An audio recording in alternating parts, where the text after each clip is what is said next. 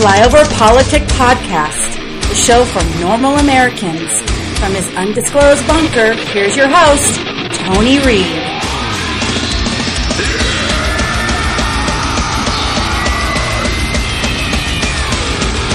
So right off the gate, little Matt Lauer stuff. Office sexcapades known to media elites who roared with laughter over lewd jokes in 2008 roast. Another one, New York Times opinion, the Lauer accusation put the media sexism that contributed to Hillary Clinton's loss in sharper focus. Byron York, now we know it wasn't the Russians, it was Matt Lauer from a New York Times columnist, the men who cost Hillary Clinton the election actual article. And somehow, some way, the people that told you to vote for them or for her, they're the reason why she lost because they're sexist pigs now. Matt Lauer, Mark Halperin, etc. Yeah. So that's about Lauer stuff. Here we go into the next batch of sexual harassment people. New York Times is out with a new bombshell piece on Harvey Weinstein with this delicious revelation. Lena Dunham and Tina Brown reportedly warned Hillary Clinton and the campaign that Harvey Weinstein was a rapist, yet Hillary persisted in cashing his checks anyway. That is going to hit the New York Times. It's all over the place. WikiLeaks says she warned Clinton campaign about Harvey Weinstein, but was ignored. It's everywhere. And of course, the regular people, the regular blue check, you know, reporters, they're like, oh no, there's nothing wrong with it. But the rest of the world are like, there it is. She's a Clinton. Take money. You can fucking kill the Pope as long as you give her a check. Here's another one. The Democratic sex harass congressman ABC and NBC won't tell you about. If even Nancy Pelosi thinks sexual harassment accusations against sitting Democratic Congressman Ruben Kihuen are serious enough that he should resign, why have why hasn't ABC and NBC covered? It? Kihuen, multiple, multiple. They didn't cover it. But the media covered and protected Conyer and Franken. But it looks like the American people said something different. Here's Franken. I felt that we had entered an important moment in the history of this country. We were finally beginning to listen to women about the ways in which men's actions affect them. The moment was long overdue. I was excited for that conversation and hopeful that it would result in real change that made life better for women all across the country and in every part of our society. Then the conversation turned to me. Over the last few weeks, a number of women have come forward to talk about how they felt my actions had affected them. I was, I was shocked. I was upset. But in responding to their claims, I also wanted to be respectful of that broader conversation. Because all women deserve to be heard and their experiences taken seriously. As we have this national reckoning with sexual assault and harassment, it's reasonable to hold the people who represent us in Congress and elsewhere to a high standard. Um, and I think that while concerns about due process are certainly valid, it's also true that this wasn't a criminal case. And so it's reasonable for us to ask Franken to, you know, some, some of his colleagues asked him to resign. Some argued that the. Some, actually, a few of them didn't, but that's about right, it. Right, exactly. Yeah. Some, some suggested that this ethics committee investigation should go forward, but I don't think that justice has been ill served by his departure. Huh. I am really um, discomfited by this process. And I'm going to explain why. We have a situation right now, and I'm not, by the way, um, I thought it was totally appropriate for Congressman Conyers to resign. And by the way, we have another Republican Congressman, Blake Farenthold, who paid a 84, he didn't pay it, an $84,000 settlement of a sexual harassment claim was paid out of the government treasury. I believe he now says he'll foot the bill. But be that as it may, if you settle a sexual harassment case, uh, you can't c- complain about lack of due process. With um, Congressman Conyers, there were very credible and on the record claims of people who claimed very serious forms of sexual harassment. And I just want to say all forms of sexual harassment and assault are serious, but there is a continuum. I'm uncomfortable, not necessarily with a process that would end with Senator Franken's resignation, but I'm concerned with how this process is, has been speeded up. And you correctly pointed out that this is not a criminal case, and so we don't have to prove him guilty beyond a reasonable doubt. But that doesn't mean that due process concerns aren't implicated here, and we do have a process. The process is called the Senate Ethics Committee. He is being run out of town, essentially, um, from some uh, complaints that are on the record and some complaints that are anonymous. That gives me pause. It gives me pause that we have, for example, one of his colleagues, a Democratic Senator Bob Menendez from New Jersey, is under criminal indictment. And the Senate is waiting to act on him while his uh, he he was found um, the jury hung in the first trial he may be retried in any event whatever happens with that the ethics committee will look at his process. I'm a little concerned that this um, is so speeded up in the case of sexual harassment though i would agree that normally in, uh, under the previous circumstances things have been the opposite of speeded up way too slowed down. Um, and i'm also a little concerned that we're basically punishing every act of misconduct with the same essentially political death sentence here. You say political death sentence. I mean, we talk about due process. It, it's very easy to slip into a mindset of, of, you know, crime and punishment, right? And I think that the, the point that I would make is that I don't think it's a death sentence in metaphorically at all. I just, he's he's holding a highly prestigious office. He has, as he said, he you know has had the great honor to represent the people of Minnesota. That his having to step down from that office doesn't strike me as anywhere close to a death sentence. He'll, he's stated that he intends to remain involved in politics in other ways. So I, I don't think that this is a case of sort of ritual stoning or anything of that sort. It's just that he's shown himself to perhaps not be able or not be able to hold this office that has been bestowed upon. Yeah, he is on the brink. Minnesota Democratic Al Franken, facing fresh allegations of sexual misconduct and vanishing support for fellow Democrats, appears to be on the brink of resigning from the Senate. A Democratic official who spoke to Franken and key aides told NPR News Franken will resign Thursday. He expected to make a speech from the Senate floor at 1045. NPR News will carry it live, and that was the speech. At no time during the speech did he ever say he did anything wrong. And this made people lose it. Rosie O'Donnell, traitor, predator, stupid fool over a tweet he did. One dumb criminal decision after another, hurting humans for sport and financial gain. Can't wait till you're in jail. She lost it. Just lost it. Somebody said one dumb tweet after another, hurting my brain for sport and ego again. Can't wait till you use spell check. she spelled predator wrong. Wow, how has anyone mentioned you have an unhealthy obsession with him? And then the rest of Hollywood lost it. Feminine, feminist actress Betty Buckley, best known for her work on Broadway, panicked when Franken's Twitter account announced a speech today replying, Don't quit, Senator. We need you. This is the same actress that threw a concert to benefit Planned Parenthood in January. Mad TV Mo Collins tweeted out, thoroughly disparaged by Dems' call for his resignation without the same standards of ethic directed towards Donald Trump, of course. Well, he's, he did something bad, but look at Trump is still their defense. Tom Arnold tweeted that Leeann Tweeden story was coached and staged by her coworkers. I'm disappointed with my friend Leeann Tweeden, her partner at KABC, John Phillips and Roger Stone pal, and they coached her to, for weeks to bring Al Franken down. Yeah, okay. Maggie Gyllenhaal posted before Franken announced resignation. If Al Franken is going to resign tomorrow, I think he should do it on the condition that there are congressional hearings about real Donald Trump's sexual misconduct. John Cusack took the sentiments a little farther, arguing that it was a purpose of the Democratic Party to force Trump to resign from office.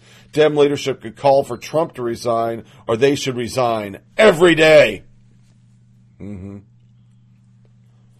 But normal people That wasn't a resignation speech. It was a sucker punch. Franken hasn't resigned. Matt Dowd's big takeaway from Franken's resignation.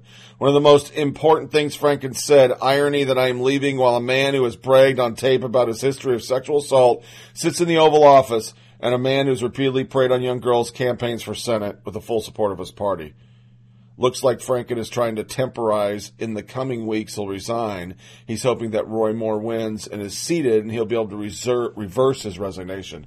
Sonny Bunch, shorter, Franken, I did not touch her. It's not true. It's bullshit. I did not hit her. I did not. Oh, Senate. Priscilla Pillin. Important to note in his carefully crafted speech is that he announced his intention to resign in the coming weeks. I don't trust we've heard the last of him, probably planning to smear the victims, disingenuous Al Franken. He never really resigned. The media carried like the, he was going to resign. Fact is, he's just not going to run. And they're still trying to play out, well, if Roy Moore wins, we could sit there and say he didn't do anything worse than Roy Moore. And that's the Dems' defense, because what are they going to go with? There's now 33 Dems, one Republican. The American people aren't stupid. Peter Daou, with Al Franken showing moral leadership resigning, now is the culture and political movement for the mainstream media to admit and apologize for systematic misogyny, sexism, and their coverage of Hillary Clinton. Every last reporter, commentator, editor, talking head owes her apology, and they owe us one as well. Somebody who is still in the Hillary camp, correct? It was sexism and misogyny that forced her to use an unauthorized server for classified information. Then lie about it. Then force her to never campaign in Wisconsin. These people are fucking just crazy over this shit because they got no place to go. No place to go. And he only made the speech because finally Senator Gillibrand, the woman's choice, gonna run for president. She's so brave.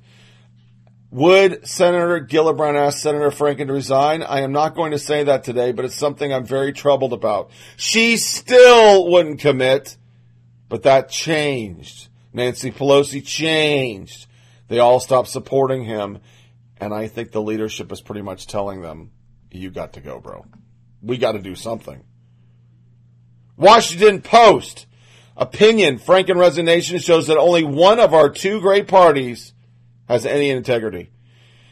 People quickly replied, the party of Ted Kennedy, Chris Dodd, Bill Clinton, Hillary Clinton, John Conyers, and Al Franken has integrity?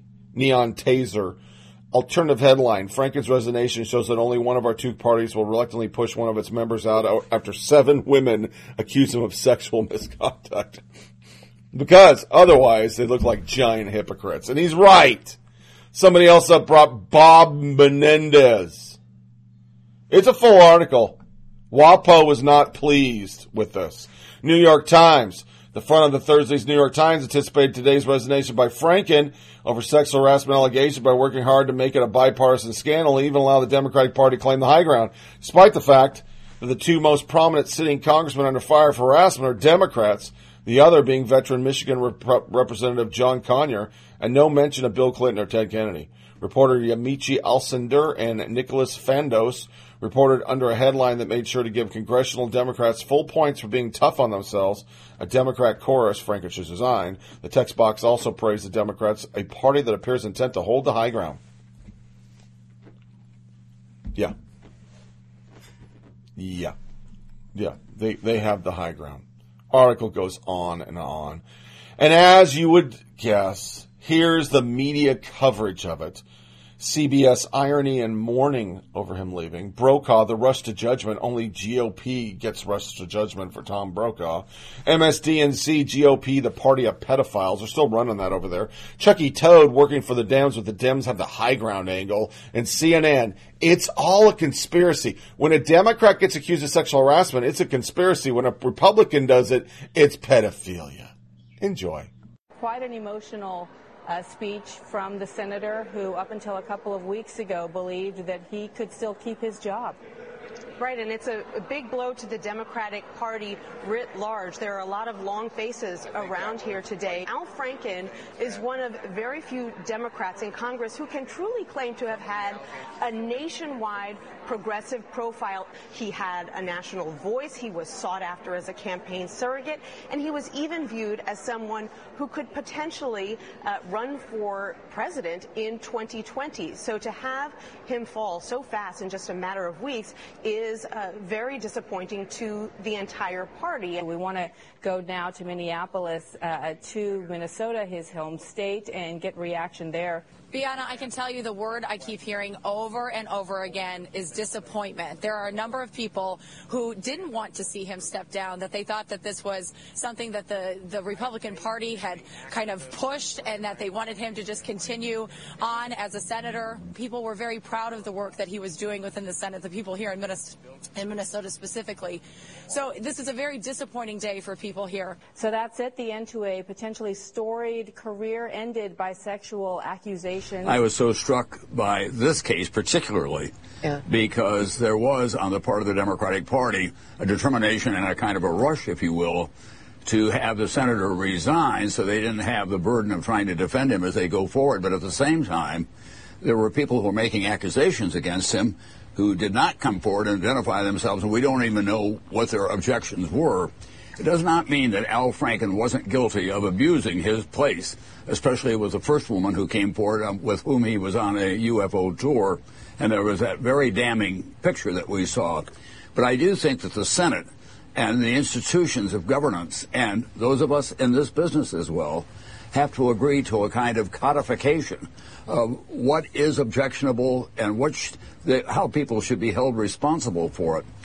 Well, and, and Tom, there does seem to be a rush to judgment in this case, but immediately people jump on you and say any kind of harassment is too much to handle. One reason I think the Democrats finally decided they would tell uh, Senator Franken that he had to resign was because they want to make that contrast. They did not I'm want to. feeling for Fran here. They did not want to spend a, their capital. She looks really sad. Look at that picture. Yeah. It's such a sad picture for her and him as well. Go it is a sad picture. And, you know, the fact is Al Franken was an effective senator, has been an effective senator, uh, got reelected easily after that very narrow first, first contest. But Democrats decided they had to encourage him to resign because they want this big contrast with the other party, and they want it to help them next year when Republicans are standing with perhaps Senator Roy Moore and Democrats have forced members of Congress, Al Franken, John Conyers, perhaps others to come, mm. to resign. That that was the thing by which Republicans hung Bill Clinton on a hook. Oh, yeah. that, that, he was that he was a liar, uh, that he was immoral, uh, and that that he had dishonored. Younger. He, he had dishonored no, the president. His, he went down as young as 22. This guy's down at 14. The new Republican age of consent is 14 if this guy wins. Anyway, they're, I don't want to laugh, but it's horrible. It's just so ludicrous that they're running this kind of platform. This is about creating a huge contrast. So Democrats in the Senate, it almost feels orchestrated the way it's come out here. We'll see what Franken does tomorrow, but it looks like resignation is there. So they're cleaning house while the Republican Party looks like they're doubling down. And I think that's the contrast. You know, it, the Democrats are looking to get their higher ground back on this issue. Uh, calling and having it being led by the women of the U.S. Senate allows them, I think, to build their high ground again uh, after sort of frankly fumbling the Conyers and Franken issues for the, the last Frank, two weeks. The Franken case has always been complicated to me because that photograph was in incredibly poor taste. I am not defending it. But that is not something for which someone resigns from the United States Senate. I mean, I've parsed that picture. There are shadows behind his fingers. I'm not convinced he was touching her Kevlar vest. He was posing or he wouldn't have been looking at the camera with that blank eating grin on his face. Was it in poor taste? It was in poor taste. A resignable offense? No. So I get beyond the picture, and now I want to know about these other incidents. And look, he's not admitting to anything. It, it kind of begs the question why isn't he staying in? Indeed, and Ruth Marcus is here. Ruth, you have written and thought about all of these issues very deeply. Uh, Al Franken was even being discussed as a potential 2020 candidate. His best-selling book had come out. He was really in the you know the prime of his political life. We are in the middle of this revolution, and in every revolution, there are moments of excess, and I have some real serious concerns about whether this is one of them here. Representative Conyers, Senator Franken, they dealt with them. So for Democrats, in terms of short term political benefit, this is a good outcome. For Senator Franken, for justice, and in some way, maybe for women, I'm not so confident that this is a good outcome. Because uh, Tom raised the question of uh, what do we do? He doesn't have as much process as a dope peddler.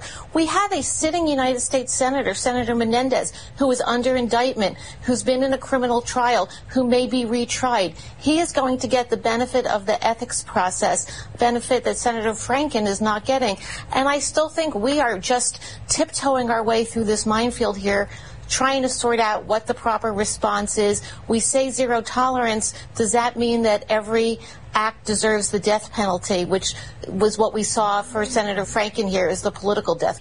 They're mourning. They can't handle it. To, to Conyer, Monday rally plan to support U.S. Representative John Conyer, a bunch of African American supporters, and Women's March people. We're going to go out and support that guy because it doesn't matter that he has sexually harassed all sorts of people. They don't seem to care. Who else has come under? Director Bryan Singer accused of sexual harassment. Yeah. yeah there's another Dem. It just keeps coming. Just keeps coming. Former employees of top editor for National Enquirer, U.S. Weekly, and other major gossip publications said he openly described his sexual partners in newsrooms discussed. That's Megan Kennard. Yeah. The person is Dylan Howard, and that's another one who's a Dem. Former Democratic Congressman Harold Ford Jr. has been terminated for misconduct by Morgan Stanley, sexual harassment. He's a Dem from a full family of Dems. But tell me once again how GOP doesn't have the high ground. I- am still wondering. Can can somebody tell me where that is because I can't find it. I find a bunch of people sexually harassing. So on the sexual harassment front, we're going to let SE Cupp take us out, and then we're going to go into the tax bill. Oh, Jesus. Here talking about politics, and so everything is in that context. Uh, but the allegations against both of these men are very serious. I can feel two your things. body uh, language. Well, two things. that resignation speech was so self-serving. It was I, I, I, me, me, me. Here's what I've done. I won my first election by 320 uh, some votes. There's if you're a woman who felt violated by Al Franken, you think you're, you, that's that's some somehow uh, you know reassuring to you. Right. That makes it better. Right. There was nothing about this that was focused on the victims. And also Al Franken doesn't know the meaning of irony because it's not ironic that Roy Moore and, and Donald Trump are, are, are, are still okay. It's, it's unfair. It's unjust, but not the meaning of irony. I will say, I will say, what this sets up now, this unprecedented 30 plus Democrats coming together, most of them women, to tell Senator Franken he had to go. What this sets up, and I hope Republican women in the Senate are listening. Hmm. Deb Fischer, Murkowski, Collins, uh, uh, Moore, uh, Capito, and, and Joni Ernst. When Roy Moore is elected, and I believe he will be, you can do the same thing. You can do the same thing that these women, Democrat senators did to their own guy and you can say, I don't want to serve with this guy. Yep. I don't like the allegations and they're, st- they're, they're, they're just allegations, just like Franken's, mm-hmm. uh, corroborated. I don't want to serve. You have the same opportunity. And men too, by the way. I will be interested to see if they, if they can rise up, whether for politics or not. It's still the right thing to do. Former Treasury Secretary Larry Summers responding to the tax bill and the impact that it could have on health care coverage. In a new op-ed out overnight, it's called, Yes, the Senate GOP tax plan would cause thousands to die. Do you want to explain your latest op-ed? Look, I think this bill is very dangerous there's pretty clear evidence looking across different states and looking when health insurance has been phased in and out. When people lose health insurance, they're less likely to get preventive care. They're more likely to defer health care they need, and ultimately they're more likely to die. And it's very hard to quantify precisely. My piece explains why an estimate that thousands will die uh, as a consequence of this bill is actually a very conservative uh, estimate, uh, done much, much more carefully based on much more rigorous evidence than the absurd claims made by some that this bill will somehow pay for itself. Thousands will die. No hyperbole there. It, they are playing like this is the end of days, and we've done tax cuts before. Democrats have done tax cuts, but they have no other angles other than Trump's a Nazi, all GOP are pedophile, taxes are for the rich, the economy's only doing well because of Obama after a year. Yeah, they got to do that even though, you know, for like eight years, Obama blamed Bush. Matt Dowd's take. So the GOP, which long claimed Christian values, has now fully gone in on everything Jesus warned us against greed, hypocrisy, division, lack of compassion for the vulnerable. Wow, I wonder if they can get a refund on their Bibles. Somebody said, solid week for ABC News talking heads. Erick Erickson sums it up. This is ABC News politi- chief political analyst, not for the Democrats, but supposedly objective. Same network that misrepresented Flynn's news yesterday. You wait for the Ross story. And there's others. There's another one from CNN. There's one from WAPO. It's nonstop. The hate after one year anniversary and they didn't get him out of office is killing them. But it didn't stop. Uh, well, I got to read one more. I can't go away from this. Cutting taxes mean you hate the poor and want them to starve to death in the gutters to be eaten by rats, just like in Dishonored. Also, you made baby Jesus cry. the Palmer Report.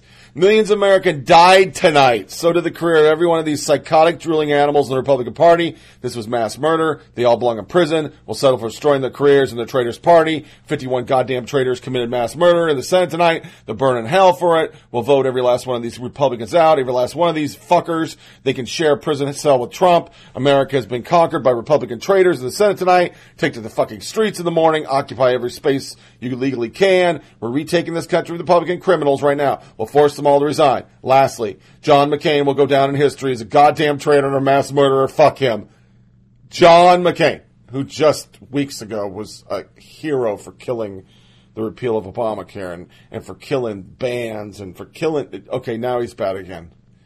You people can't make up your mind.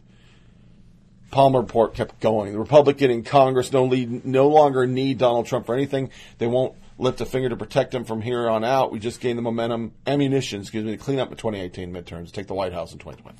Oh, yeah. Mm-hmm. Yeah. Neon taser. The Trump Russia conspiracy wing is taking this tax bill well. Matt Dowd again. Any tax savings that I will, my, I might get from this unfair and mean spirited GOP bill, I will donate to charities to help the poor and vulnerable. Who is with me? Wow, having Americans pool their money to help the common good. That's a concept. This is the point of government, Einstein. The point of government is forced charity. Who knew? Point of government is forced charity. Who knew? About 80 of them. Back to him. Should government pay for infrastructure? Should government for, and then he went, I'm not even reading the rest. Matt Dowd went on a screed just like the Palmer report. Report. Went just on a screed. You didn't build that. You small business are only a small business because we've made roads for you, you fucker. They are just fucking insane. Then there's Mueller, Tom Fitton. New Justice Department records show strong support by Mueller Deputy Andrew Weissmann, other top DOJ officials, for Yates' refusal to enforce real Donald Trump travel ban. By the end of this screed, an FBI agent's been released. Judicial Watch has all sorts of page, pages showing the Mueller stuff is all anti-Trump people. That's all he's brought in. It's a hot mess, and that's grinding to a halt with the American people. Totally grinding to the halt. They have email proof of Sally Yates talking poorly about Trump, and she's on it. So they can't win for losing. Can't win for losing. And the tax bill isn't going to do anything other than any other tax cut ever did. There'll be a tax raise. Democrats can do it, and they'll be the party to do it. I just want you all to remember Bill Clinton wouldn't have been president of the United States had George W. Bush not let the Democrats con him into a tax bill. that raised taxes on the American people. He broke his promise. That's how Bill Clinton got elected. Do you remember that? But ever since Bush, they've ran that cutting taxes and helping the American people only helps the rich for some reason. Tax credits only help the rich. That re- refund, the, the rebate checks we all got. George Bush was killing the country all of a sudden because they're fiscal hawks, hawks, and he was helping the rich, even though you and I both got checks. Even though it came out of next year's taxes, it was a check of money so install so it can spur the economy, and it worked. So, you, you know, these people, Jesus fucking Christ. To the tweet of the day.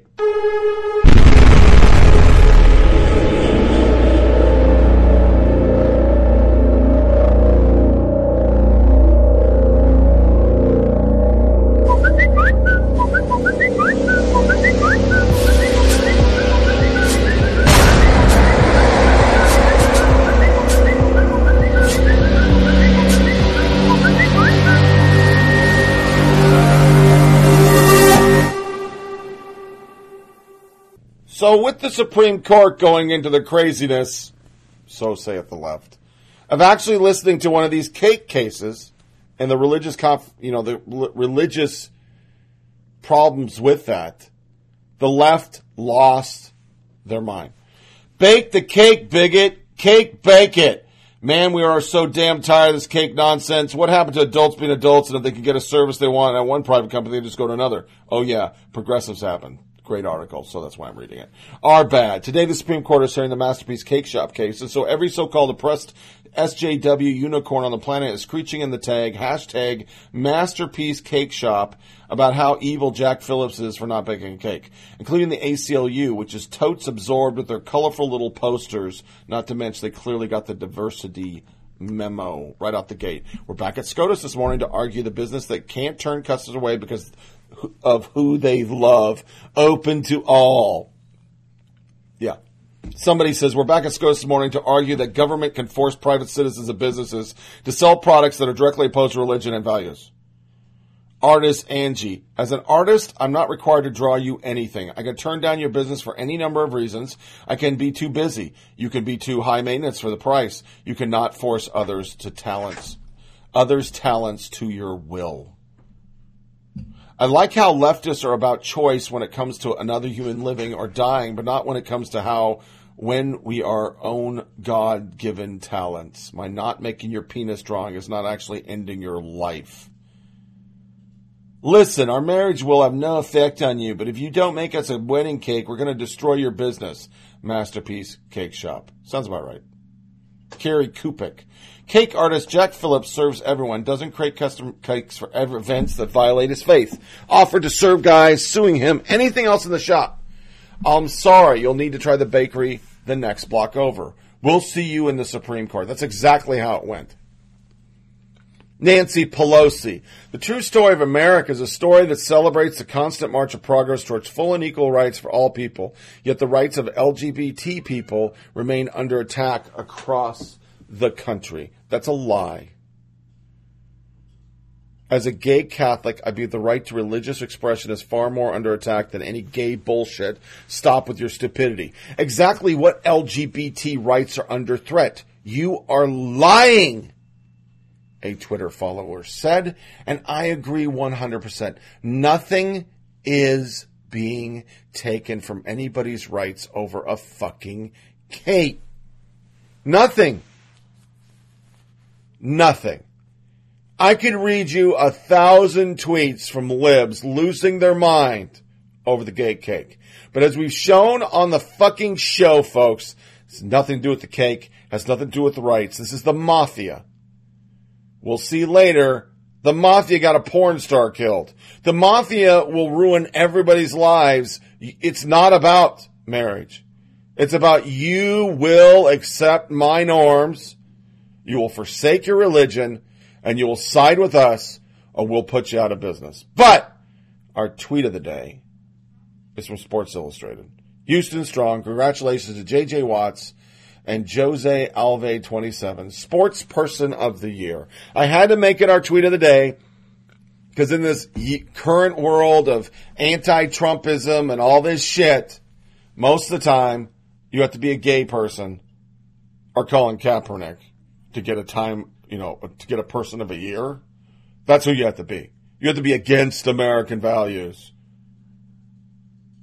or wanting to change all American values, I guess in their case, to be a person of the year. So to Sports Illustrated for finally once actually doing athletes that are doing great things, that's a tweet of the day.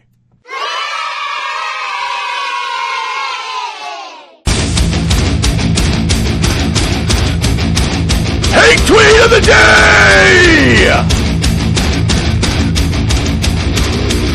A lot of ce- celebrity hate this week. Jennifer Lawrence, if I meet Trump, it'll end with a martini in his face. This is the Hill, a supposed non-partisan Washington, D.C. paper. Okay. LB, beyond, beyond reason doubt. A woman a picture of Lawrence saying, I'll put it in martini in his face, and a picture of Lawrence in the New York Post. Jennifer Lawrence says Harvey Weinstein was paternal to her. Okay. Okay, so one person's bad because he's a sexist, but the guy that raped people and jerked off on ferns is good. Got it. French ambassador on Pearl Harbor Day. Actual tweet. In the Pearl Harbor Day, we should remember the U.S. refused to side with France and UK to confront the fascist powers in the 30s. Seth Mandel. Holy crap. That is the ambassador from France to the United States. Stay classy, Frenchies. Then we got what I talked about, August Ames. Don't know who she is, but she's a porn star, 23 years old. I'm going to condense this down so I don't have to really get into the deep end of the pool on this. But she refused to have porn sex, which isn't real sex. Sorry for my listeners are into porn out there. It's just like wrestling. It's fake. With guys that were duels. They have sex in the gay industry because they make more money, and then they have sex in the straight industry. It's a proven fact, statistically proven, not homophobic, that the AIDS level in gay porn stars higher than straight ones. And with an outbreak recently with a gay porn star, this porn actress, a woman, she was mixed, white and Latino, chose not to have sex with those men. She told all the directors, I will only have sex with straight porn men. She then was attacked mercilessly by the gay mafia. Sir Jackson Wheeler, I guess a gay porn star. The world is waiting for your apology or for you to swallow a cyanide pill. Either or will take it. Another guy who I've never heard of, but a gay porn star, he was very happy. Maybe try realizing what you did was wrong and being genuinely sorry instead of rushing to defend yourself. Just shows how guilty you know you are. Her body or choice, or does that not matter because she has a different view than you? Were the replies to this dude, Bruce Beckham. And what he said was on Monday, I called it a homophobic performer for her ignorance and uneducated bias. She allegedly chose to end her own life when she was exposed to the same vitriol that gay people have been exposed to globally for decades. Original tweet below. So, my question and why I put it in the hate, because in any other circumstance, A, this is bullying. B, she's a woman. But all that's trumped by the gay mafia. They get separate rules. So it doesn't matter that she's technically a woman of color. Doesn't matter that she's a woman. Doesn't matter that this was bullying that caused a suicide. They're gay. So they can get away with whatever they want. Is that what you're telling me? Seriously. What I've been saying, what have I been saying for almost two years on this show, folks? The gay mafia is insane. They will railroad everybody out. They will treat everybody like shit. They truly are without boundaries. And this was ignored in the media. If she was a Democrat, it would not have been. Antonia Okafor, although the group hosting the event previously received email approval, an administrator waited until the day of the event to deny a contract request form, saying the Second Amendment is a very controversial subject. This was at a college. She was not allowed to speak. She is a woman of color. Media ignored. Count David Atkins, a regular contributor to Washington Monthly, among those not happy with the Senate passage of the GOP reform bill, which would affect, effectively kill the state and local income tax deduction, a move that would be felt most strongly in the pocketbooks of those living in high tax blue states. Democrats should implement a tax penalty on people in states that take more from the federal government than they give back. I'm not kidding. That led to a back and forth with Zach Zoplin, an investigator with the Government Accountability Office. Oh no, you missed the point of the entire bill, which is not to give money to poor Republicans, but to take everyone's money and give it to the mega rich, he said jokingly. And this is how this ended. Remember, this is a Democrat.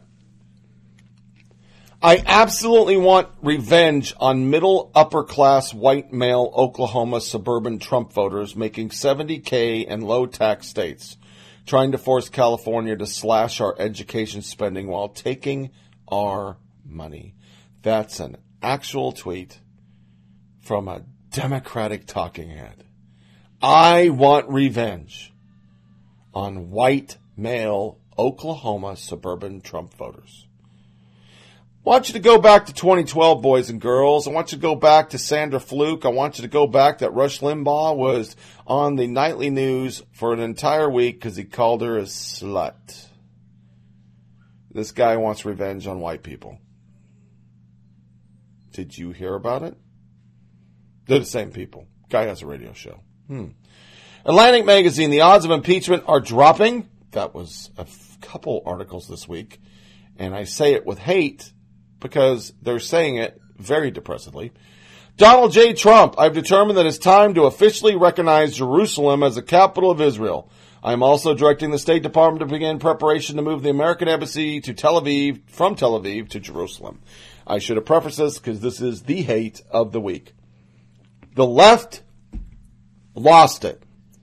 but I want to make sure, I want to make sure that Casey Dillon's tweet is read first. The people that call Trump a Nazi are the same people condemning him from recognizing the true capital of a Jewish state. I want you to remember that. You saw it on your nightly news. They had talking heads on CNN, MSDNC, NBC, ABC, CBS, disparaging this move, that it's a horrible move, because the Palestinian angle, I'm assuming. And they call him a Nazi. So if he's a Nazi, why would he do that? See, they have circular logic. They're living in an Excel spreadsheet they can't get out of because they can't win. So they keep on just coming up with crazy shit, and most of it circles back on the previous shit, and it doesn't make any sense. Frankly speaking, is the Twitter handler. I'm sure the next Charles Blow New York Times piece will do a great job on the mental gymnastics comparing Trump to Hitler. Mark Landler and David Halbfinger from New York Times. U.S. to recognize Jerusalem as Israeli capital. Trump says alarming Middle East leaders. President Trump, blah, blah, blah, blah, blah. In their call had given shape to the worst fears of Palestinians. The United States would break with decades of practice and longstanding international consensus by recognizing Jerusalem as Israeli capital. And here we go again with the left cuddling the fuck up. The terrorists. They hate America too. Makes sense to me. Kyle Griffin, House overwhelmingly votes to kill resolution from Democratic lawmaker to impeach President Trump. Pelosi, Hoyer, joint statement on impeachment resolution. Now they're trying to get in there and make it happen. It's not going to happen, boys and girls. You don't have a goddamn case. Yeah but they think they do. Because this is their mindset, boys and girls. Chelsea Handler shows us their mindset. Just evacuated my house. It's like Donald Trump is setting the world on fire, literally and figuratively. Stay safe, everyone. Dark times. Somehow, someway, the fire out there is Donald Trump's fault. When that wasn't happening on these fires, NBC4 just reported that Rupert Murdoch's home is on fire. Properties at 30 million vineyard and mansion. Oh, you know the rocks got tipped over and fucking social justice warriors came out. Fortunate for Murdoch, climate change is a myth was an angle they went from. My only hope about Murdoch's mansion is that he's present inside and can't get out. There's 30 or 40 of them. When you want the skill car, skill fire to end, but when find out it's going to burn down Murdoch's house, smiley face. Do you know that if any Republicans ever did that, or Tea Partiers during the time of Obama, or truthers, or birthers, well, not truthers, because the left was all truthers, I meant birthers, said shit like this, you know it'd make your evening news. You know it'd make it. Jennifer Jacob. Women have had it with bosses and coworkers who not only cross boundaries, but don't even seem to know the boundaries exist. These silence breakers have started a revolution of refusal, gathering strength by the day. Because Time, instead of Colin Kaepernick, got the Me Too Person of the Year. Five women who have come forward and said they were sexually ha- harassed. Nowhere in here was Gretchen Carlson. She's the actual one that started. But Gretchen Carlson came from Fox. Gretchen Carlson is now part of the Devil's Brigade because she came from Fox. Yashar Ali. I'm really disappointed the Time did not mention Gretchen Carlson in the story. She probably took on Roger Ailes, ignited a national conversation. The New York Times would not have done their Bill O'Reilly story, but went for her, which led to their Weinstein investigation. And today, Gretchen Carlson is in D.C. introducing legislation to deal with the terrible, terrible arbitration clauses that prevent women from getting the justice they deserve when they've been victims of misconduct in the worst place. They didn't even mention her in passing. It's astounding. I know Taylor Swift was included on the cover to sell magazines, and I'm not going to take away from anyone's experience, but she has never posted on a powerful social media platform about Me Too, not even once. I should have probably put that over in hypocrisy, shouldn't I? But it's hate. She's a conservative woman. So even in sexual harassment cases, conservative women are not included. Got it! Jennifer Wright, for fuck's sakes, fetuses aren't babies. Pretending they are is wishful thinking. They're the size of lemons and can't survive on their own. You don't know any humans who are lemon sized. That's a fucking doctor. A doctor. People actually center fetus, an unborn offspring of a mammal, in particular, unborn human baby more than eight weeks after conception. That's the fucking definition. Webster's. But not to the crazy we like to kill people. Oh, yeah. On to hypocrisy. It's a juicy one.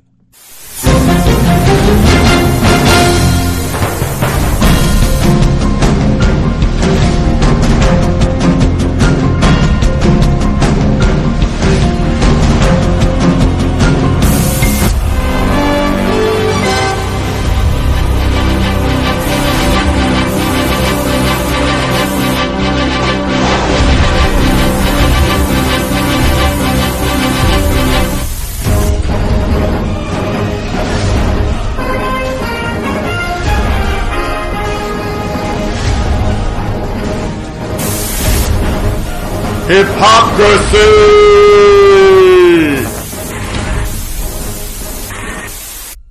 We're going to start with a little fake news, go to a big fake news, and then another fake news, and then another fake news. Back to back to back. The first one, CNN. Corey Lewandowski, yes, I steamed Trump's pants while he was still wearing them. This is superimposed next to a Jim Acosta tweet. We are real news, Mr. President. Newsday. Former Trump campaign manager Corey Lewandowski says he used to steam the then candidate's suit. Everybody does everything on a campaign.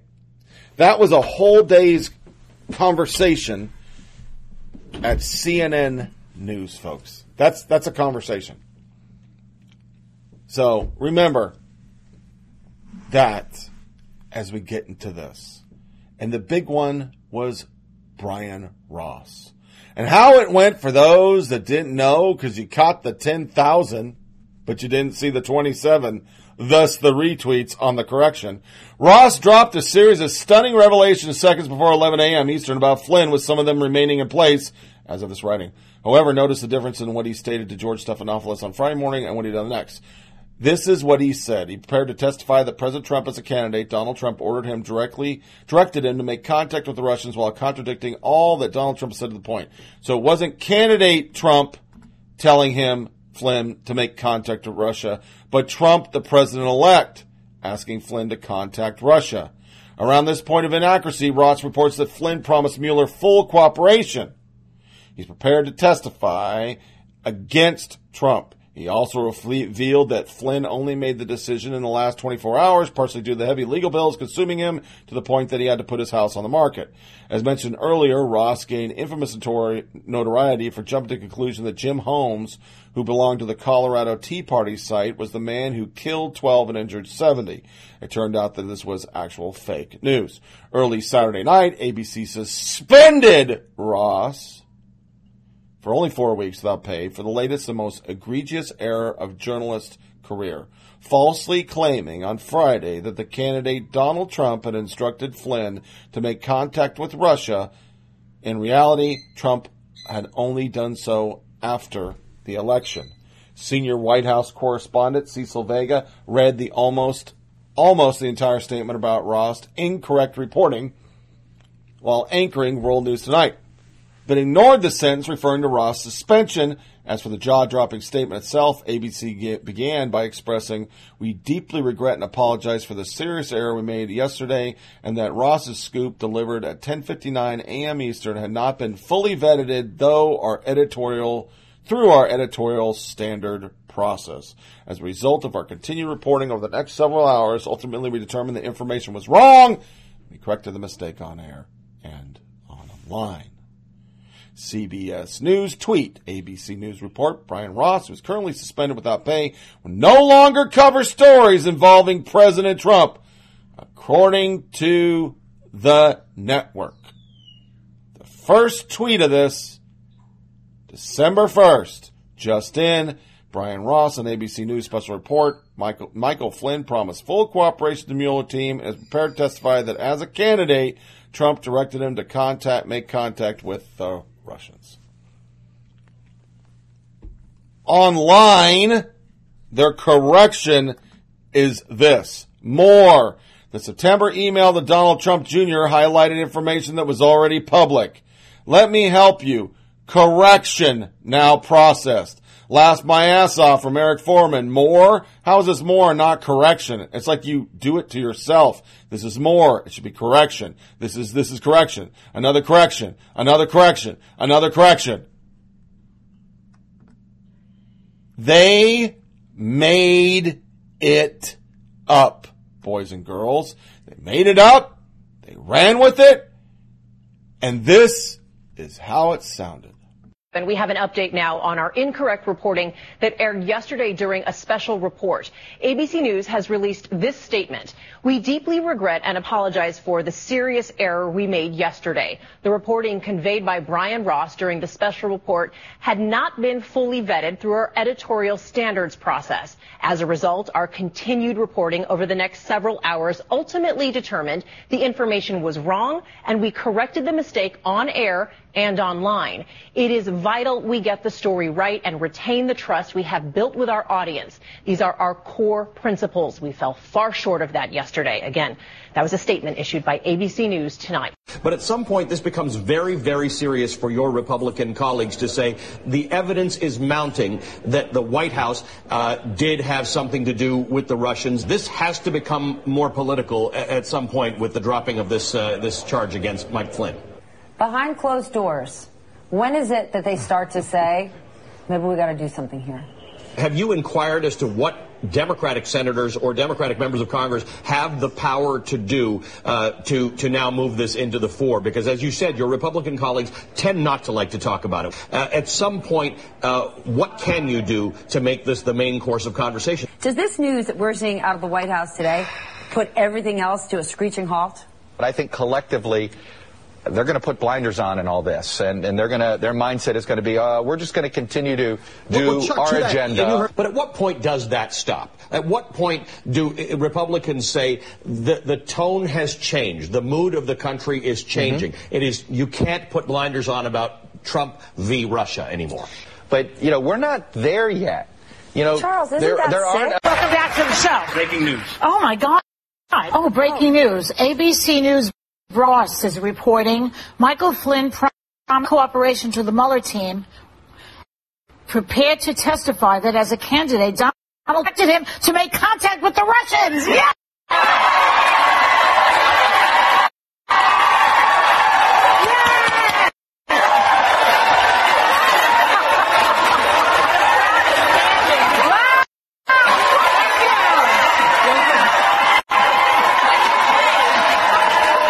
David, a clarification tonight on something one of Flynn's confidants told us, and we reported earlier today. He said the president had asked Flynn to contact Russia during the campaign. He's now clarifying that, saying, according to Flynn, candidate Trump asked him during the campaign to find ways to repair relations with Russia and other hotspots. And then after the election, the president-elect asked him to, told him to contact Russia on issues, including working together to fight ISIS. David. Before and after.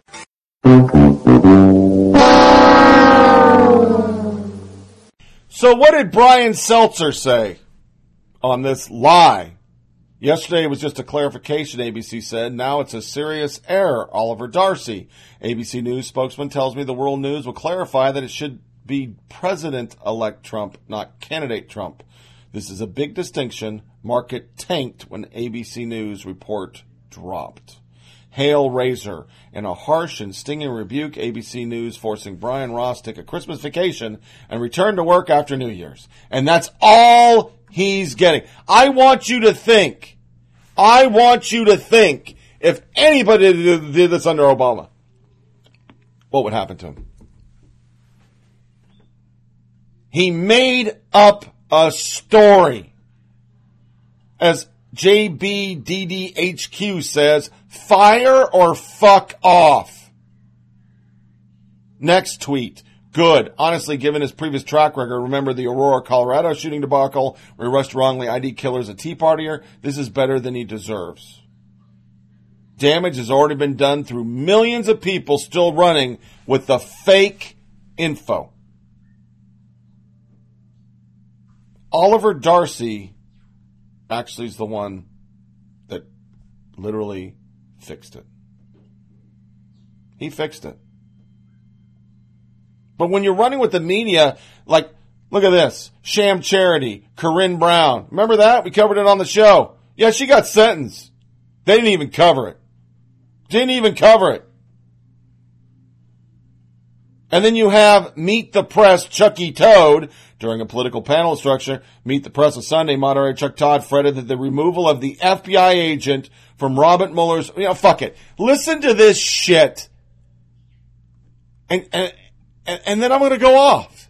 Horrible 48 hours for the president with this investigation, but he was handed one um, uh, helpful PR moment here. Let me throw up these headlines. An FBI agent was just removed from Bob Mueller's team for anti-Trump texts. Now, when you read the details of this, Danielle, I, I have to say, part of me thought, wait a minute, are we bordering into thought police territory, number one, but we can set that aside here. But it does hand, give the president a PR tool here and is to at least throw to his supporters saying, aha, bias in the Mueller probe. Right, and he just tweeted about it this morning. Shocking. Uh, I know, Yeah, I'm shocking, shocked. shocking to see. Maybe his lawyer tweeted that too. president is a genius at taking something like this and blowing it up to titanic size. We're going to hear so much about this now. Yeah, Hillary it, is will eclipse back. the investigation for a while, at least on the conservative side of the media. And it's always designed to really uh, undermine the value, the truth value of the press, the truth value of the investigation, to, to lead doubt once the conclusions are drawn. So he backed it up with not true that the media is cheering for Trump fail on a, a different MTP. Um, he tweeted this, don't be lazy with the media attack just to make a certain audience feel good. You know this isn't true. Wish more folks would focus on the policymakers not get lazy on the simple blame the media. Because remember, this guy, this guy was a DNC fucking rep. He was a staffer and his wife throws birthday parties for Jennifer Palmieri. But you put that together, the fake news, and we have two more because you're going, oh, that's just one time. No, there's two more. There's two more. Why? Why would we as nor? I'm a normal. I'm not a Trumper. I'm not a Republican. I'm not a Democrat. Show me evidence that you aren't after Trump and rooting for him to fail. When you say it's thought police, when Mueller has teamed up a bunch of anti-Trumpers to go after the president. When has that ever happened? Oh, Nixon. Yeah, that's it. Republicans. But it would never happen on Democrats. If I replayed that tape and there was an investigation that ever could have happened of Obama, and there was like eight of them, but they didn't do any of them because he was black, and they were offended, they're afraid they're going to offend that community because they're going after a black president. So he never got investigated for anything. And also the other major focus is that the media loved him, so they didn't actually report on him. And you had a bunch of anti-Obama birthers on an investigation of the president. That segment on MTP would have been, this is really good for America. You know, we can't have people. We need justice. There needs to be unbiased justice. You can't have a bunch of Tea Partiers investigating the president. Tens of thousands of tweets of a false story, boys and girls. The fucking resistance was in fucking ecstasy. And it doesn't matter, it's corrected. The American people believe that Donald Trump, the President of the United States, as a candidate, ordered somebody to talk to Russia. There's no evidence after two, oh, 18, 19, where the fuck, we almost two years of investigation. There's nothing on Russia. But they won't let it go because it isn't about Russia. It isn't about the sanctity of our election. It's about undermining a president. That's all it's about. And the media is part of it. So they run these fake stories. We prove it on the show. They know the fake news is good for them because they can make people hate Trump. But it ties together perfectly. It is rooting for failure. Chuck Toad's a fucking liar. Here, here, here's a, a perfect one. Um, where the hell is it? Let me find it. WAPO writer, right here. This happened, I guess, yesterday. WAPO writer apologizes to President Trump for posting phony photo of empty arena. Trump tweets David Weigel of Washington Post put out a phony photo of an empty arena hours before I arrived. The venue with thousands of people outside on their way in. Real photo shows now shown as I spoke. Packed house, many people unable to get in. Demand apology and retraction. Fake news. WAPO. CNN Brian Stelter made a special note that the network did not apologize for botching its bombshell, which we're about to talk about in a second. And then David Weigel comes out, sure thing, I apologize. I deleted the photo after DeMarco told me I got it wrong, was confused by the image of you walking in the bottom right corner. Alex Wu, how many seconds did you spend on verify your story before you went to post? It was a bad tweet on my personal account, not a story for Washington Post. I deleted after like 20 minutes. Very fair to call me out. Everything you saw on Twitter is a joke except what I say about. any shows video. 13,500 people. were in that building. That's done on purpose to undermine his popularity. We shown through the Obama years, they took photos in empty arenas but they had the backdrop of a bunch of people. They did it for Hillary throughout the whole campaign. I showed it numerous times on the show. During 2012, they showed Romney doing a stadium. The floor is full, but all the media focused on was the empty seats to give the appearance and to make sure people knew Romney's not popular. Don't vote for Romney. Vote for the person we want you to vote for. His name's Barack Hussein Obama. That's rooting for failure. This is rooting for failure. NBC ran again a shot with two empty seats in the front row. That's what they ran. I saw it this morning. They tipped their hat to WAPO like, good job. You almost got away with it. But they're not rooting. Okay. They're not rooting. Here's the second one. Because, oh well, this is the third one, because the WAPO second. Fake news fail. Another CNN Trump bombshell explodes in their face updated. CNN reported exclusively that Donald Trump Jr. tweeted about Hillary Clinton and WikiLeaks on the same day he supposedly was sent info by WikiLeaks, which CNN said was September 4th. CNN had bombshell on the brain. Exclusive, Donald Trump Jr. and others in the Trump organization got an email in September 2016 offering a decryption key and a link for a hacked WikiLeaks document. New CNN exclusive, candidate Donald Trump, Donald Trump Jr. and others in the Trump organization received emails in December or September 2016 offering decryption key. Blah, blah, blah, blah, blah. And the media and the resistance were off and running. Trump Jr. tweeted about WikiLeaks on the same day he was offered access to hacked WikiLeaks documents. That's the Hill. This is all December 8th. Judd Legum. I'm sure this is a big coincidence, but the day Trump Jr. was sent a WikiLeaks encryption, he tweeted about this. Whoa, if Trump camp had access to stolen emails in advance and guided WikiLeaks actively last fall, that would amount to a criminal conspiracy. Brian Fallon, Aaron Blake, Blake, another journo. That WikiLeaks email was actually from September 14th, not September 4, which means it is far less significant.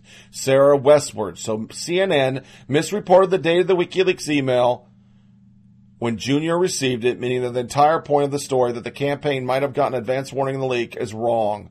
Liz Wheeler, holy crap, that's a huge error. Like Brian Wa- Ross level huge. Stephen Miller, almost a thousand shares. It's false.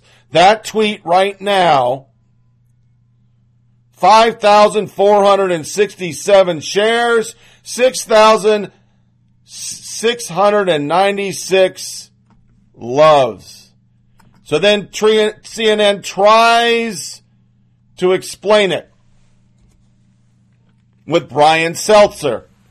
A CNN spokesman says there will not be disciplinary action in the case because unlike Brian Ross, Manu Raju followed the editorial standard process. Multiple sources provided him with incorrect info. Sean Davis. CNN's editorial standard is that it may report on documents that its own editor and reporter have never seen. That's so much worse. Lachlan Markay named the sources. Being lied to neg- negates any obligation to respect on background guidelines. They won't do it. Ari Fleischer, the sources were likely trying to use them. CNN needs to think about identifying them. It would serve us all if sources realize they can't hide behind anonymity. Omni Curran, almost like there's a crew of former U.S. officials who have game on have game on comms and they're pushing Russian collusion garbage on reporters who face editorial pressure to produce Russia collusion stories. And she's right. Glenn Greenwald. How did multiple sources all misread the date and radically misinterpret the document in the same way? What's the rationale for continuing to conceal the identity of these sources who caused so much damage and deceit on the public with their false claims? Phil Kerpen, multiple Intel committee Dems. Jeff BDDHQ, this is the point, I would think, at which you burn your sources. They will not. They're not going to. They want Trump to fail, Chuck Toad. False news gets out there, corrections nobody reads. It doesn't matter. Backfire alert. Brian Stelter tries to correct Trump's CNN slam. It doesn't go too well. Josh Dawsey, a reporter. Do you see all the corrections this media has been making? Trump says, call ABC Brian Ross a fraudster. He drove the stock down 350 in a minute. They apologize. Thank you, CNN. Thank you so much. You should have apologized for the last two years. Brian Stelter, Trump. You see all the corrections the media have been making. He says they've been apologizing left and right. Calls Brian Ross a fraudster. Should have been fired. Says CNN apologized for today's mistake. CNN corrected it, but did not apologize. Mollie. True. CNN has yet to apologize for even really begun to explain what happened. Probs with sources, other stories. She put a picture. This is an apple with her article we're about to cover in a few seconds. Pink Lady, we apologize, isn't in their vocabulary. We're not sorry in the latest least for failing to so miserably at the most basic tenets of journalism. Is that a position you want to stick to? Yeah, they do. CNN, NBC, MSDNC, ABC, CBS, they all want them to fail. They run this stuff. Brian Ross isn't even getting fired. He gets a Christmas vacation and can't report on the president. That's his penalty. Seriously. So here's 18 questions CNN needs to answer after getting busted for fake news. Mollie Hemingway at the Federalist. Did CNN ever see the email before running the story? But they didn't. Doesn't matter. They just want Russia. Two, does CNN believe it's ethical to write about a document and not let readers and viewers know up front the reporter and editors haven't seen the document? Three, is CNN, if CNN didn't see the email, who told CNN about it? Four, why did CNN believe these sources? Five, were they Democratic members of Congress on the House Select Committee on Intelligent leaking information? Which is illegal. Six, are the staff of these members? Seven, are the sources independent or in the same office or otherwise related to each other? Eight, what other stories have been individual source for CNN? What dates were they published? Nine, what is being done to check these stories out for inaccuracies? Ten, how many of these stories relate to the Russian investigation? Eleven, how many other stories CNN reported where it never actually saw the document reported as fact? Twelve, can CNN point to another big story anchored to document that its journalists haven't authenticated? Thirteen, will the reporters on this story continue to cover this beat? Yeah. Hell yeah. 14. Which editor works on and approves this story? 15. How will editors' process on Russian conspiracy stories change going forward? 16. Given the story is meaningless as corrected, why hasn't the story been retracted in its entirety? Why is the tweet still up on CNN? If it's a lie. Answer that, Chuck Toad. You're not rooting for failure. Okay. 17. Will CNN use these sources in the future? 18. Given the seriousness of this error and the damage they caused the reputation of the news outlet, will CNN out the sources? If not, why not? How do they handle this? Brian Seltzer, by including David Weigel's handle, the president's statement is inviting followers to gang up on a reporter. Area man figures out Twitter.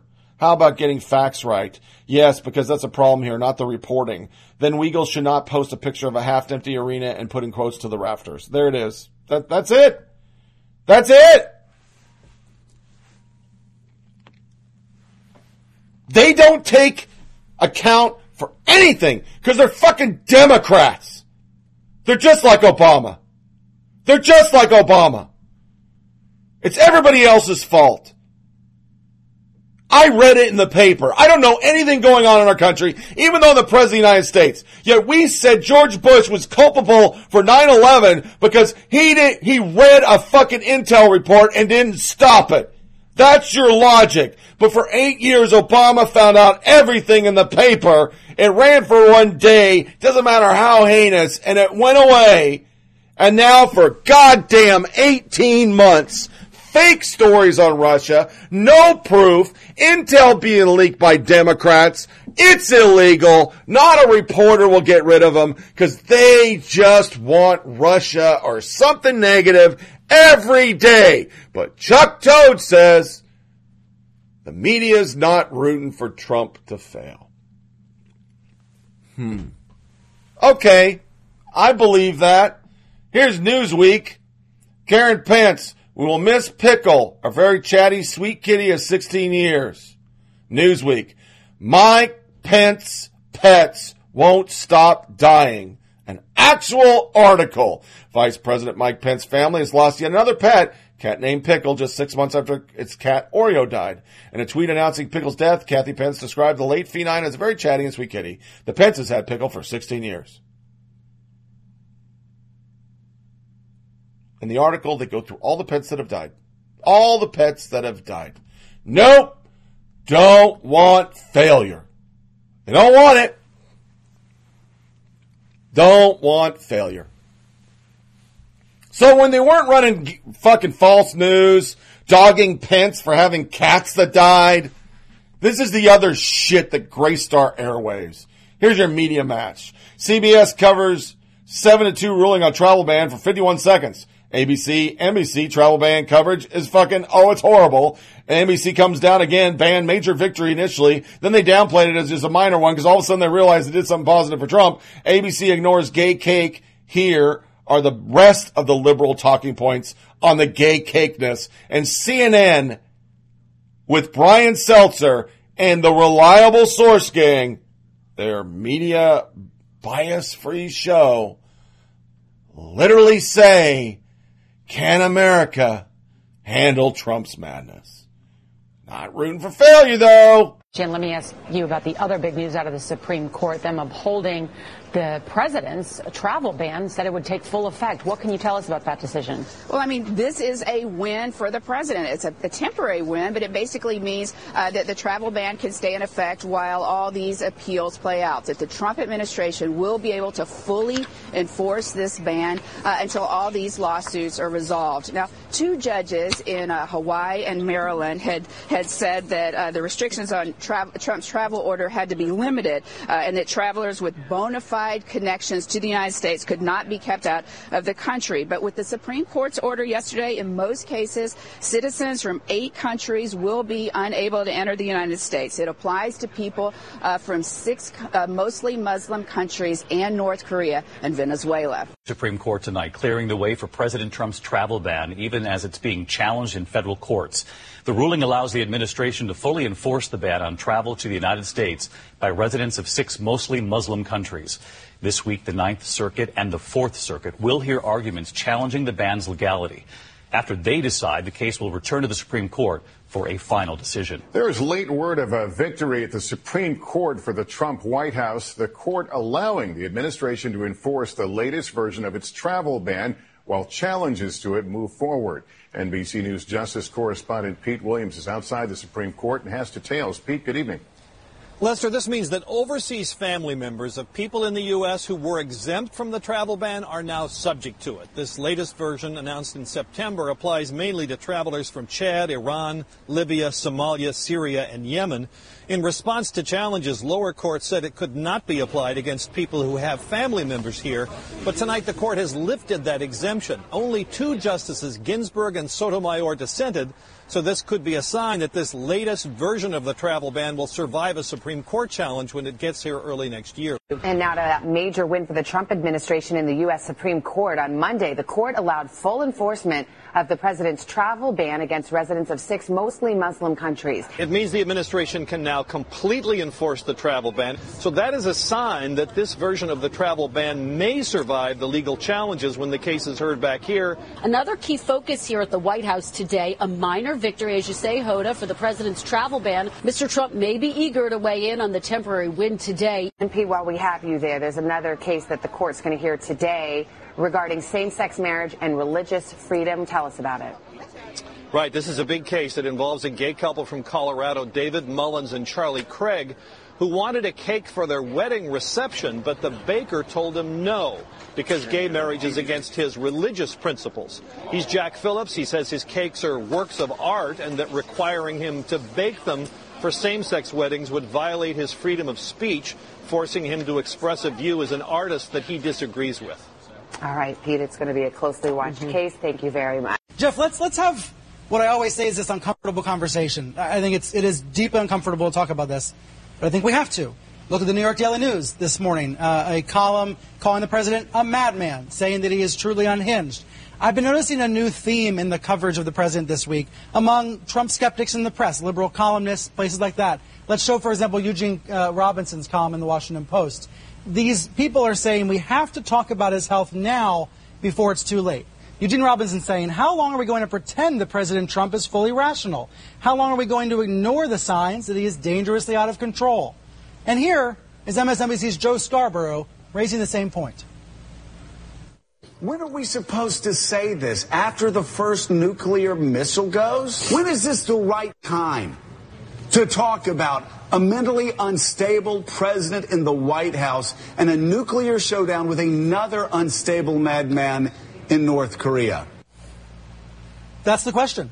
Brian, let me hear you react to that Daily News piece uh, that I mentioned. This is this morning's New York Daily News, an editorial uh, from the editorial board that says, quote, after his latest spasm of deranged tweets, only those completely under his spell can deny what growing numbers of Americans have long suspected. The President of the United States is profoundly unstable. He is mad. He is, by any honest layman's definition, mentally unwell and viciously lashing out. Well, it's been there's a- less than a year since he took office, and this is what newspaper editorial boards are saying. Fucking horrible. Other news in the beautiful world that we live in, the FBI helped Hillary buy the dossier. That's been proven now. Joe Scarborough put out supposed quote by Orrin Hatch talking about children's health care. Senator Orrin Hatch talking about children's health care. I have a rough time wanting to spend billions and billions and trillions of dollars to help people who won't help themselves, won't lift a finger and expect the federal government to do everything. That was framed for hours. The resistance went crazy. And then Ali Rogin, a reporter, nope. He was not talking about CHIP in that quote. He co-wrote bill to extend funding for it. And if you watch the whole clip, says he will see it himself that CHIP funding is extended. To show you once again, fake news wins for the media. 10,000 retweets of Morning Joe saying a lie, an outright lie, when he corrected it 27. Mm-hmm. Oh, and hey, Chuck Toad, CNN, best re-election platform I've ever seen. CNN did an article this week. Trump's four food groups, McDonald's, KFC, pizza, and soda. That's real news. Real news. Okay. Other hypocrisy, Twitter. I want you all this week to search Nazi. When you do Nazi, the top results are Donald J. Trump, Count Dracula, Paul Joseph Watson, Richard Spencer, American Nazi Party, Tomi Lahren, and Dinesh D'Souza. That's what comes up. Yeah. That's, that's what we get. That, that's what we get. But there's no bias. None at all. It's no different than when Google, stupidest person in the world, George W. Bush. Okay. We're going to go to our stats of the day without a bumper. We're going to play this. This is from Chucker Tucker Carlson. This is a great stat. Made me happy. We're going to do a little quick segment on Cecile Richard today because she said some fucking horrible shit. You're going to listen to 20 minutes of that lady fucking yakking her gums because I think you need to hear it. Because once again, I am now pro-life thanks to the fucking agenda that is the Women's March that believes you should stab a baby in the head when it's coming out of your fucking vagina being born. My choice. Well, guess what? Finally, our government is going to investigate the baby part shop. Yet another Fox News alert on a night full. Of the Justice Department has launched a federal investigation into Planned Parenthood and its practices and the sale of fetal tissue. In a letter first obtained by Fox, reporters Brooke Singman and Jake Gibson, the Justice Department has formally requested unredacted documents from the Senate Judiciary Committee, the same panel that led the congressional probe into that organization, Planned Parenthood. The letter includes confirmation of an ongoing investigation into practices over there. I'll sum it up with one Twitter user that just said the following. This story actually was broken by Jake Gibson, which is John Gibson's son, so good for him. I'll say it again. Planned Parenthood sells baby parts. Period. Just remember that. Baby parts. They sell baby parts. Other stats. Karma is a stat, my friends. Karma. Lindsey Vonn went out there and was interviewed and said, I won't represent you as president of Winter Olympics. If invited to the White House, I won't go. Next day, she fell and hurt her damn back, and now she's not going to the Olympics, people are saying. To me, that is karma. Because for eight years under Obama, if you didn't respect the office of the President of the United States, you were a racist piece of shit, un American, and a commie. But you wait for all the little athletes they're going to interview on NBC who covers the Winter Olympics and tell us how evil our fucking president is. To a music break, two quick little segments. On the backside of the music break, you're going to listen to Cecil Richard. It's about 20 minutes, a little long. I wanted you to hear it because it's a one-on-one, which feels comfortable. And she says natural child planning is crazy. That's the woman that wants to kill every baby on the planet. And then we're going to go into a quick article by a liberal where she literally states, literally states at the end of the day, the media is dead.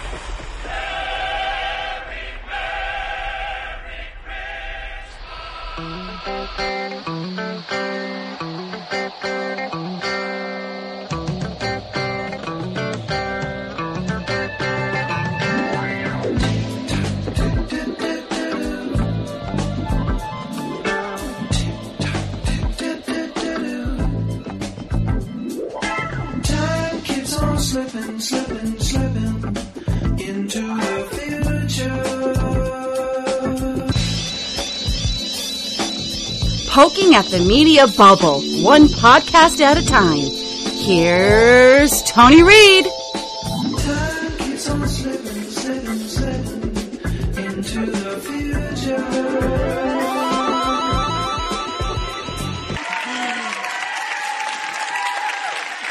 A true daughter of Texas, right? the great, the mighty Cecile Richards, president of Planned Parenthood. So welcome, Cecile. And you have to tell us, because this has been kind of the year from hell, right? But at the same time, you've sped through it with the most incredible tenacity and amazing what you, are, just to watch you fighting back has been absolutely incredible. What was the biggest challenge that you really faced this year? And was it one that you expected? Aside from the fact that you didn't expect this president to be here at all. Right, I'd say that would probably be the biggest. Um, that's the biggest challenge. But but first, welcome to Oh. Texas. Texas women are very tough. They are very tough. Yeah, I noticed that. Yes, I mean when you think about this has been a tough year, but women in Texas have been dealing with tough times for a long, long time. So uh, um, let's see, what's been the biggest the biggest challenge? Well, obviously. The biggest challenge, but was one that we somewhat expected, was that this administration would go after Planned Parenthood. Um, but I think what has really been extraordinary, and you and I have talked about this a little bit, is that they're actually going after birth control access in America, which is crazy. Yeah, when did that become controversial? I mean, Exactly. Well, I don't understand how. I get, I get. You know, we all understand about the abortion piece, but not about birth control. Right. Well, and the irony is, of course, uh, you know, the last several years under under the previous administration, we got birth control coverage for 62 million women in America in their insurance plans at no cost, and that was, I mean, that's ex- fantastic.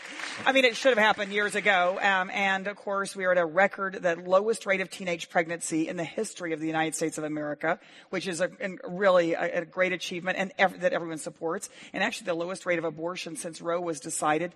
Better access to birth control has led to this, but we have this administration is. I mean, we just have seen a leaked memo that basically says they are going to try to redirect all the family planning program, where millions of women uh, how they get access to affordable birth control, to now um, begin to use it for fertil- fertility awareness, um, and Yes, which I think most of us are aware of our fertility, um, but to really redirect it away from artificial family planning to natural family planning.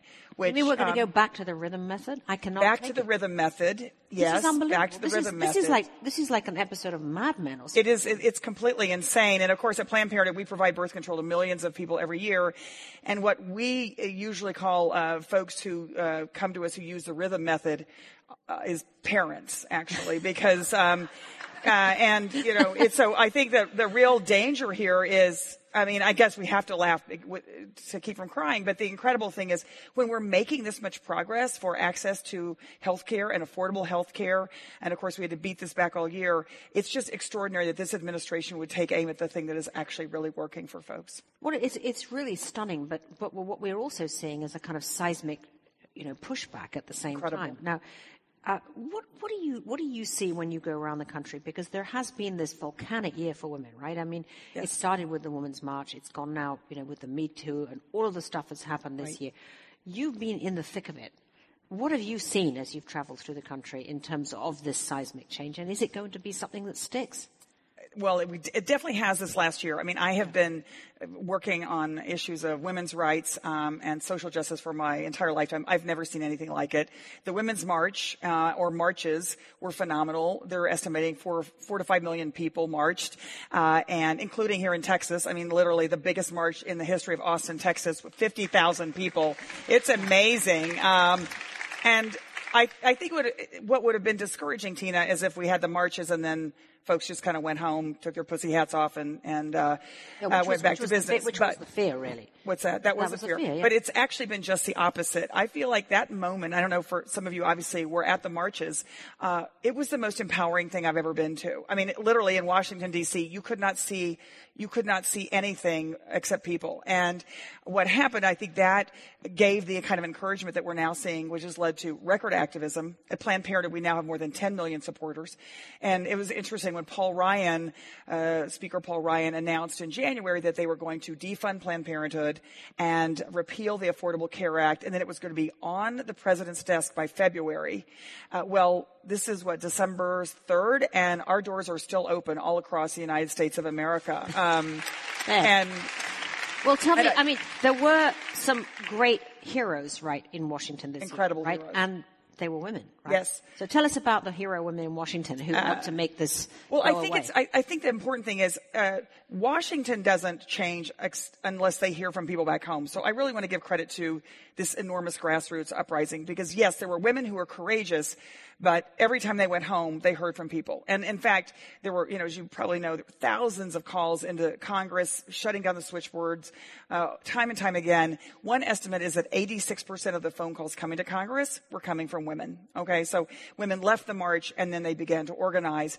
But I do, I, I like to give credit where uh, where I think it's more than due, and that is not only did all the women in the Democratic um, Senate uh, really were amazing, as were the men, but Susan Collins, uh, the Republican from Maine, and Lisa Murkowski, the, the Republican from Alaska, they deserve credit for all of this. And it really was, if they had not stuck up for women and women's rights, um, this would have gotten done months ago. But it really was their courage that allowed John McCain and, and others to kind of um, join in at the last. But they were, they've been amazing. and it's been critical, right, to have three women on the Supreme Court this year.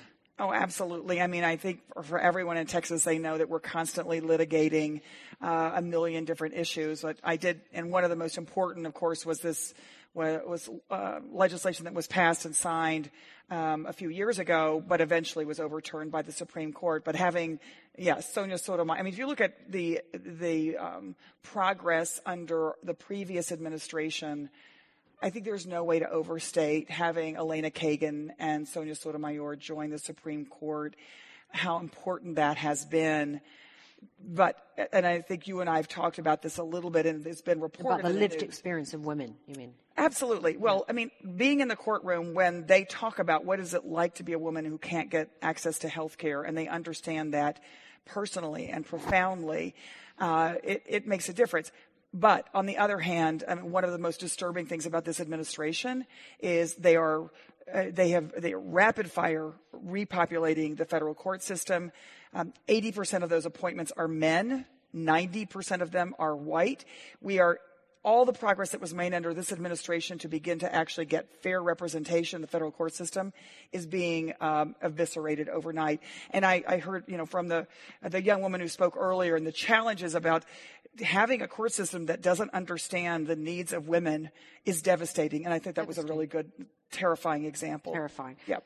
Well, Cory Booker said that your leadership in the time of the Trump administration has been of epic proportions, and I think we all we all know that here. But how how, how do you think your own leadership has changed in the last year? I mean, you've been required to step up in ways that have been, you know, far greater even than your efforts in the past, right? Well, I think every woman has had to step up. And that's what I want to emphasize because I think it's easy to think either our problems are going to get solved by uh, someone in Congress or they're going to get solved, you know, there's some kind of magic uh, super sauce that we can just, um, or, I mean, I know after the election, people kept coming up to me just with this fear in their eyes, like, what should I do? I think it's really important to recognize that change is happening because women uh, in every walk of life are doing more than they ever thought.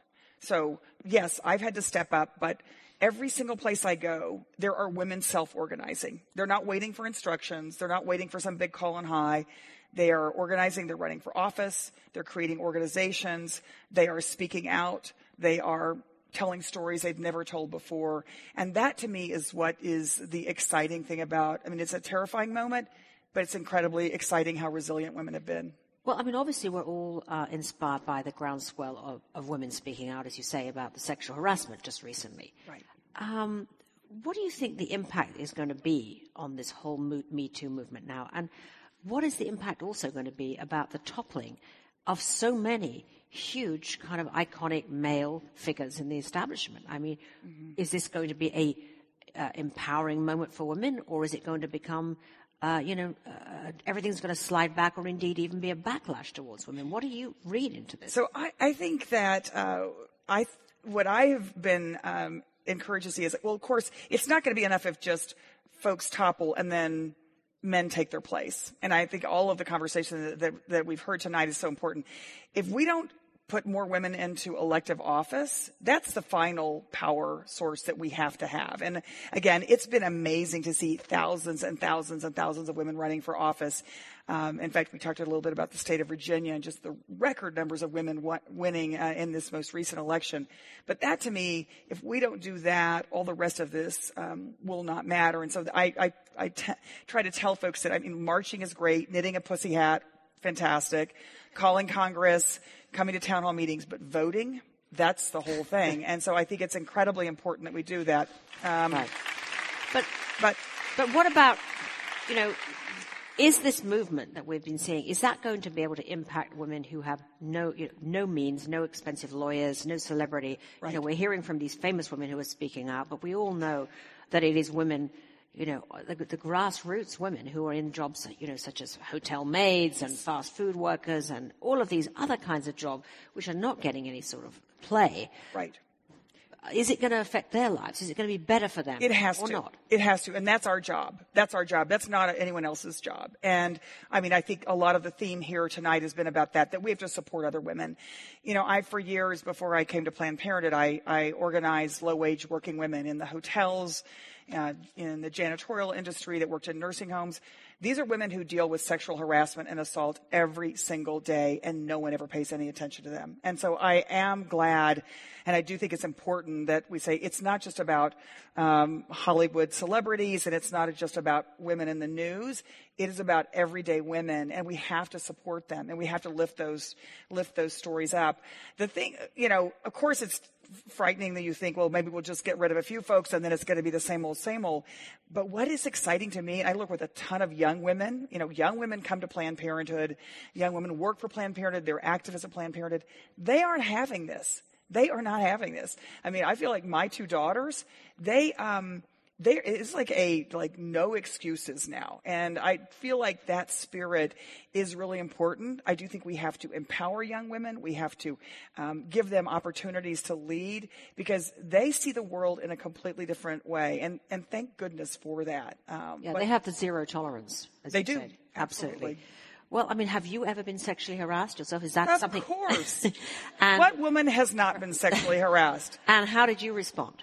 Well, and, you know, it's funny. I was, I've just been writing about this because I'm, I'm writing a book. Um, and I felt like I had to talk about it because um, at the time, uh, and of course it's shameful now to say, I was terrified of losing that job opportunity. You know, working in the summer, you know, working for a lawyer who was like, you know, Titanic, you know, um, being sexually assaulted it was like the ch- who was going to believe me? And um and so i i you know and i think we all have these experiences that we have stuffed and now i know a lot of them are coming out. And i think it's important that we do share these stories and that we um that we don't let this repeat for our daughters and for another generation. But I think I think a lot of us have a lot of shame uh, about the incidents and about the fact that we didn't do more at the time. Um, not just that we didn't know any better, but we we didn't know where to go. Um, we didn't know where to go. That was the point. There wasn't yeah. anywhere to go. There wasn't anywhere to go. Well, obviously, you know, everybody here um, knows about your amazing mother, Governor Governor Ann. Governor Richards. Ann Richards. Governor Ann like, give her Richards, her due. and yes, she was, yeah, uh, um, she certainly was. I mean, an amazing pioneer when you think about it. I just, I'm sure you do constantly, but she really was such an extraordinary pioneer. I just wanted to play that grand old classic Ann Richards soundbite just because it feels so good just to see it again and see her again. Roll the tape. 12 years ago, Barbara Jordan, another Texas woman, Barbara made the keynote address to this convention. And two women in 160 years is about par for the course. But if you give us a chance, we can perform. After all, Ginger Rogers did everything that Fred Astaire did. She just did it backwards and in high heels. So great. It's so glorious. It's a great line. It's such a great line. but when you look at that now, and has it, you know, she was such a pioneer. Has it got any easier for women candidates to run for office? I mean, she went through tremendous batterings. Yes, she did. And it, look, it's still hard, and there is an enormous double standard. I mean, I think about, and I, am sure there are folks here who probably worked on Mom's Race or volunteered or maybe even voted for. Um, so, just if this sounds familiar, she ran against a sexist pig who who joked about rape, right, right, right. Um, who um, had never been in public office, had ne- and, and, of course she'd been in public office. She'd had all these achievements, um, and he never paid his taxes. So, yeah, fast forward, um, and there is there is a repetition of history here.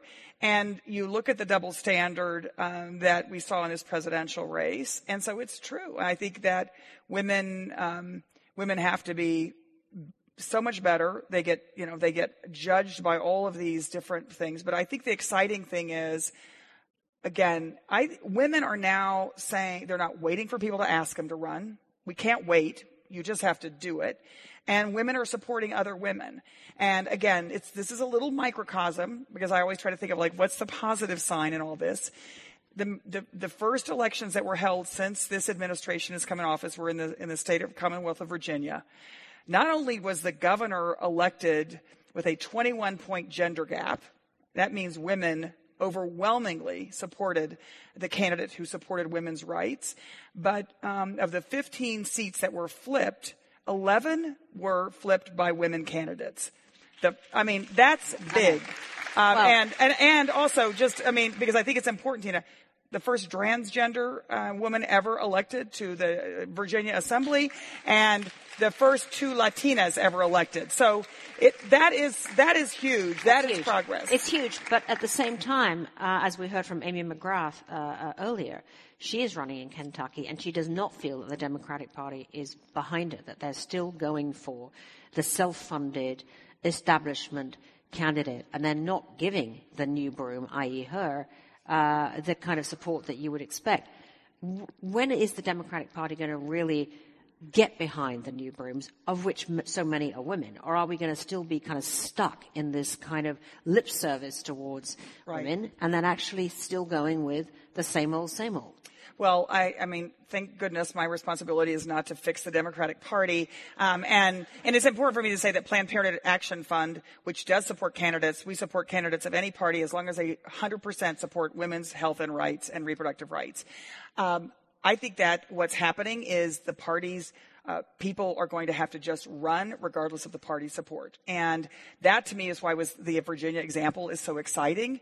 These are not folks who were like plucked out to say, why don't you go run? They just ran anyway. And this is happening now. I think Emily's list have, has had now 20,000 women raise their hand and say, I'm going to run. It, I mean, in, but in, money does trump everything in politics. So far. you know, I but mean, because, you know, and how are you going to get funded if you are a woman without any sort of funding behind you? Because I actually, what we're seeing, and everyone here, I hope this is a lesson you take, is like send money to women who are running. That's so important because I actually believe it's not the big money that's electing people now, it's people's enthusiasm. And I think that is 100% how these races were won in Virginia. It was not because they were the best funded or they had the, the party infrastructure. It's because these women went out and they spoke for their community and they knew their community. And uh, it, it's just, I think it's an exciting time. Look, well, I think t- the theme of this year is the resilience of women. We are not going back. We are right. not going the back. The resilience of women. Yeah. That is a great place to end. I would just say to you, though, what is your next big battle on the horizon and how can we help you? um, and I think the bet. I mean, because would, you know you've gone through so much this year, but we're now getting into another year. It's not going to stop the the, the the, attempts to sort of derail most of the stuff you believe yeah. in. So, what is the next big thing we should be aware about? I mean, the 2018 elections are critical, absolutely. So people have to actually focus make sure you're paying attention. We got to do education. I mean, we're going to be, they're going to try to defund Planned Parenthood again. Um, but look, we just celebrated our 100th anniversary and we're going to be around for 100 years more. So, I mean, that, they can't, they can't put us away. Um, All right. And I was glad, I, I, know there's a lot of Planned Parenthood leaders here. The Planned Parenthood leadership in this state are, is unbelievable. Um, just opened in my hometown of Waco, Texas, just opened a brand new health center, which is to me just the perfect sort of coda to the attempts to, to shut down Planned Parenthood. Um, but I think it's, it's, it's, we're all going to have to do a little bit more than we thought, a little bit more than we thought. Um, so, and support other women. But I'm, I don't know. I'm I'm excited. I think it's a time. This is a time where women are are in in. Uh, we're feeling our power, and the the the ground is shaking. The ground, ground is shaking. Yeah. The ground is quaking. Good. Thank you so much, Cecile yeah, Richards. Absolutely. So good to see you, Tina. Thank you. Okay. That lady is evil, and I play it because I think it's very important that we literally know our enemy. And she's an enemy of the American people. She's a liar. She's a fucking ghoul. And she misappropriates federal funds to give chemical abortions, which is against the Hyde Amendment. You're paying for emergency contraceptive kits. 776,000 of them in 2016 alone. 776,000. So know that. Know it. Understand it. It's very important to keep in line with what they're doing. They are people who believe you have the right to free murdering of your baby. How do I know that? Over the years, we've seen some pretty sick stuff from pushed by Planned Parenthood. This may be the sickest yet. Planned Parenthood. DC Campamore, common misconception that the mom who miscarries is a very different person than the woman who aborts. But I'm here to say there is no difference. The screenshot is there because Planned Parenthood deleted the original tweet, but the post they were promoting is still up. I'm miscarrying right now, and it's only strengthening my belief about abortion. Daniela Campamore writes, miscarriage abortions are sisters. Just like my body knew what to do when a normal embryo implanted itself in my uterus, my mind knew what to do when a healthy embryo found its way to the soft lining of my uterine wall back when I was 23 years old in an unhealthy relationship, living paycheck to paycheck, unwilling and able to be a mother. They haven't always synced up, my body and my mind, but even separately, they've known what to do at different times in my life. I do not regret my decision to have abortion. When I held my son for the first time, knowing he was a choice I had made, my belief that abortions had been the right decision years earlier only grew stronger. Here he was, a byproduct of my mind and my body finally being on the same page, the end result of me being financially, emotionally, physically, and mentally ready to become a mother. But we, as a culture, have difficulty acknowledging these complexities and accepting a woman's inalienable right to make her own choices. As Dr. Willie Parker, a Christian abortion provider, puts it, life's work, a moral argument for choice. A pregnancy that intimates a baby is not more sacred than an abortion. We don't become sacred like marriage just because you conceived, and the termination of a pregnancy is not the resolution of an error. It is merely one of reproductive outcomes. Responses. Holy shit. What the fuck? No, not anywhere near the same. Gee, I wonder why Planned Parenthood deleted this. There's a huge difference, you assholes. And fuck you for trying to equate the two. And uh, all of you pro-life women who have suffered the horrors of a miscarriage are no different than, say, Lena Dunham. This is sick, implying one who had no choice is the same as the one who actually didn't make the choice. Absolutely disgusting. Parent Parent Parent Planned Parent Pact deleted it, but thank goodness screenshot was taken. You should be ashamed, shame, but we know you aren't. Possibly the most insensitive, insane, incorrect thing ever uttered by Planned Parent Pact, and that covers a hell of a lot of stupid shit. And mad man, witch, a woman, MGAT, you are inhuman monsters. And they are. They're monsters. How can you equate the two? You know why? They know that 70 some odd percent of America don't want to pay for abortions. They also know that America's not cool with abortions after 22 weeks. So they got to find every angle in the world to try to brainwash millennials so they can change a generational thing that it's okay to kill your baby just because you were irresponsible and didn't use birth control that is free. We went through a whole thing of free birth control. It was a constitutional right. They got it. Yet, for some reason, Planned Parenthood, who's supposed to be planning parenthood, what a misnomer, aborts 1,096,000 babies a year. 1,096,000. That's insane. So, there's your anti choice, I guess is what they call me, take on it. Sarah Prahabu. I'm a liberal, and I agree with Sean Hannity that American journalism is dead. The 2016 election opened my eyes to this Truman Show like media universe we've all been inhabiting. Great article, got to cover it, then we'll go to news and social media nuggets. I'm a liberal Democrat who didn't realize for a long time that our mainstream media bias for years. I consume news and commentary from my favorite media sites, all liberal, CNN, MSDNC, New York Times. From time to time, I watch Fox News see the other side was saying, I lived in a kind of information bubble, but like most bubble dwellers, I didn't know I was living in one. Ironically, the 2016 election opened my eyes to the Truman Show, the media universe we've all been inhabiting. My awakening came accidentally when I realized in 2016 that I just couldn't support Hillary Clinton. I thought Clinton was arrogant entitled, corrupt, and dishonest. I couldn't believe the Democratic Party would nominate someone who was the subject of an FBI investigation. But as 2016 rolled on, I became quietly incensed. I couldn't help noticing repeatedly that the mainstream media was shielding and enabling Clinton in her disassembling and media avoidance. I noticed that the commentators at CNN, MSDNC, and the New York Times either ignored or made light of Clinton's many problem areas. The private email server, compromising of state secrets, and the questionable multi million dollar donations to the Clinton Foundation. Yes, the Times broke the story in 2015 about Clinton's personal email account, but I'm talking here about its 2016 treatment of her candidacy.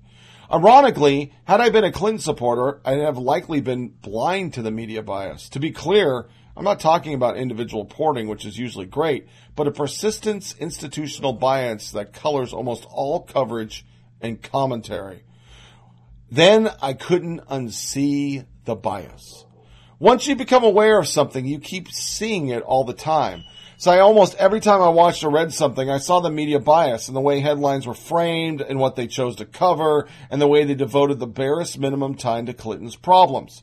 To be sure, the media on the right is often biased as well. The degree with which Sean Hannity carries water for Trump is amusing to watch. But the mainstream media bias is something else and it affects me personally. It leaves me feeling angry, betrayed, and frustrated. As an immigrant from India, blah, blah, blah, don't care. As an avid media consumer, I expect from journalists objective, objective honest, fair-minded presentations and analyst analysis of all the facts available in any situation without taking sides. Commentators and pundits, of course, can take sides, but they're still expected to be fair, honest, and rational.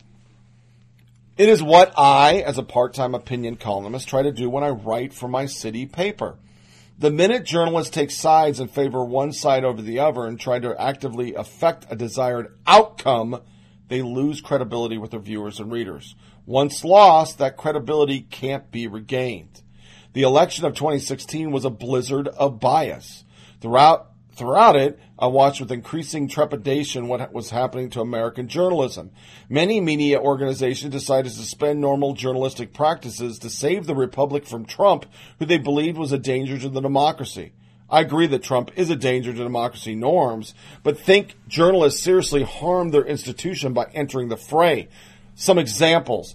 The Times left leaning columnists wrote mo- mostly anti Trump columns for much of 2016 and acted like Hillary's problems were happening in a galaxy far, far away. Paul Krugman especially lost credibility in my eyes for literally becoming Hillary's shill in 16, insisting repeatedly that her email troubles were overblown and right wing concoction. Mm-hmm. Just wasn't Krugman. I couldn't bear to watch Maddow and still can't. She's a fine journalist who has a wide knowledge and com- com- command of the facts, but her relentless, overdone partisanship was way, way too much. Things got so bad that the Times issued a post-election letter to subscribers saying they look forward to redacting ourselves. That's what they said. Redi- redacting, rededicating ourselves to the fundamental mission of Times journalism. But it was too late, at least for me. Things got even worse after the election. The mainstream media, shamed and humbled by Trump's election victory, decided to attack him with a vengeance on everything he said and did. They didn't actually have to overdo it. By virtue of his personality, Trump gave them a lot of material, and they'd have been fine if they covered his flaws and missteps straight up. But they overplayed their hand, and not a little. Many mainstream journalists have become a little grandiose. They've joined the resistance and see themselves as grand defenders of the democracy, as brave pr- protectors of norms and institutions. The result is you see a lot of preening, grandstanding, boundary crossing journalism. She goes into the Donna Brazile accusations were big news, but nobody covered it.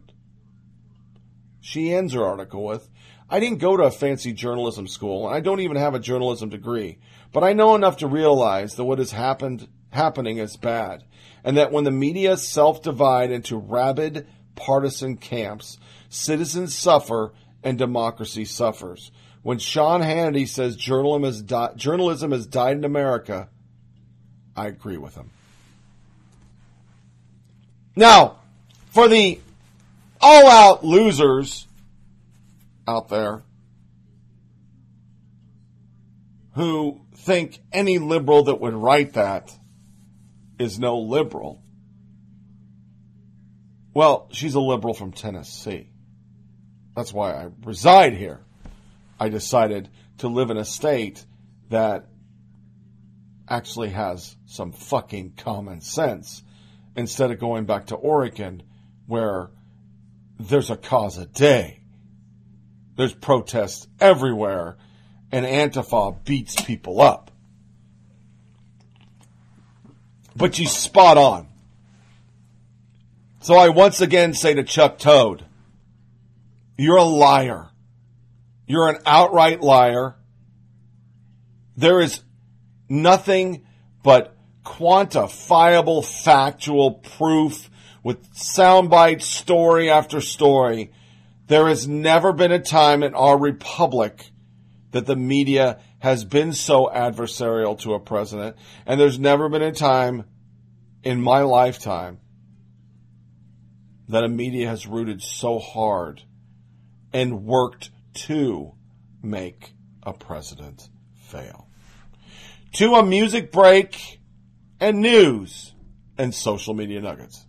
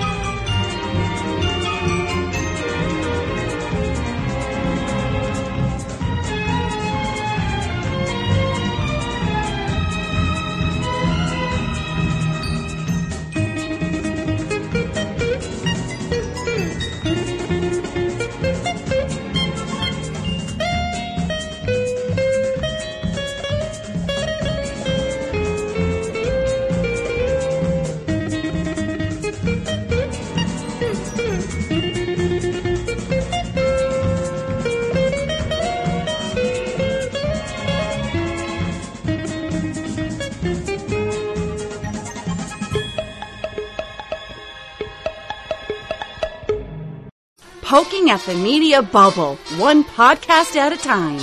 Here's Tony Reed. Come fly with me, let's fly, let's fly away. If you can use some exotic booze, there's a bar in far Bombay. Come on and fly with me. Let's fly, let's fly away. Stop. Now it's time for news and social media nuggets. The crazy stuff that makes your host lose his mind.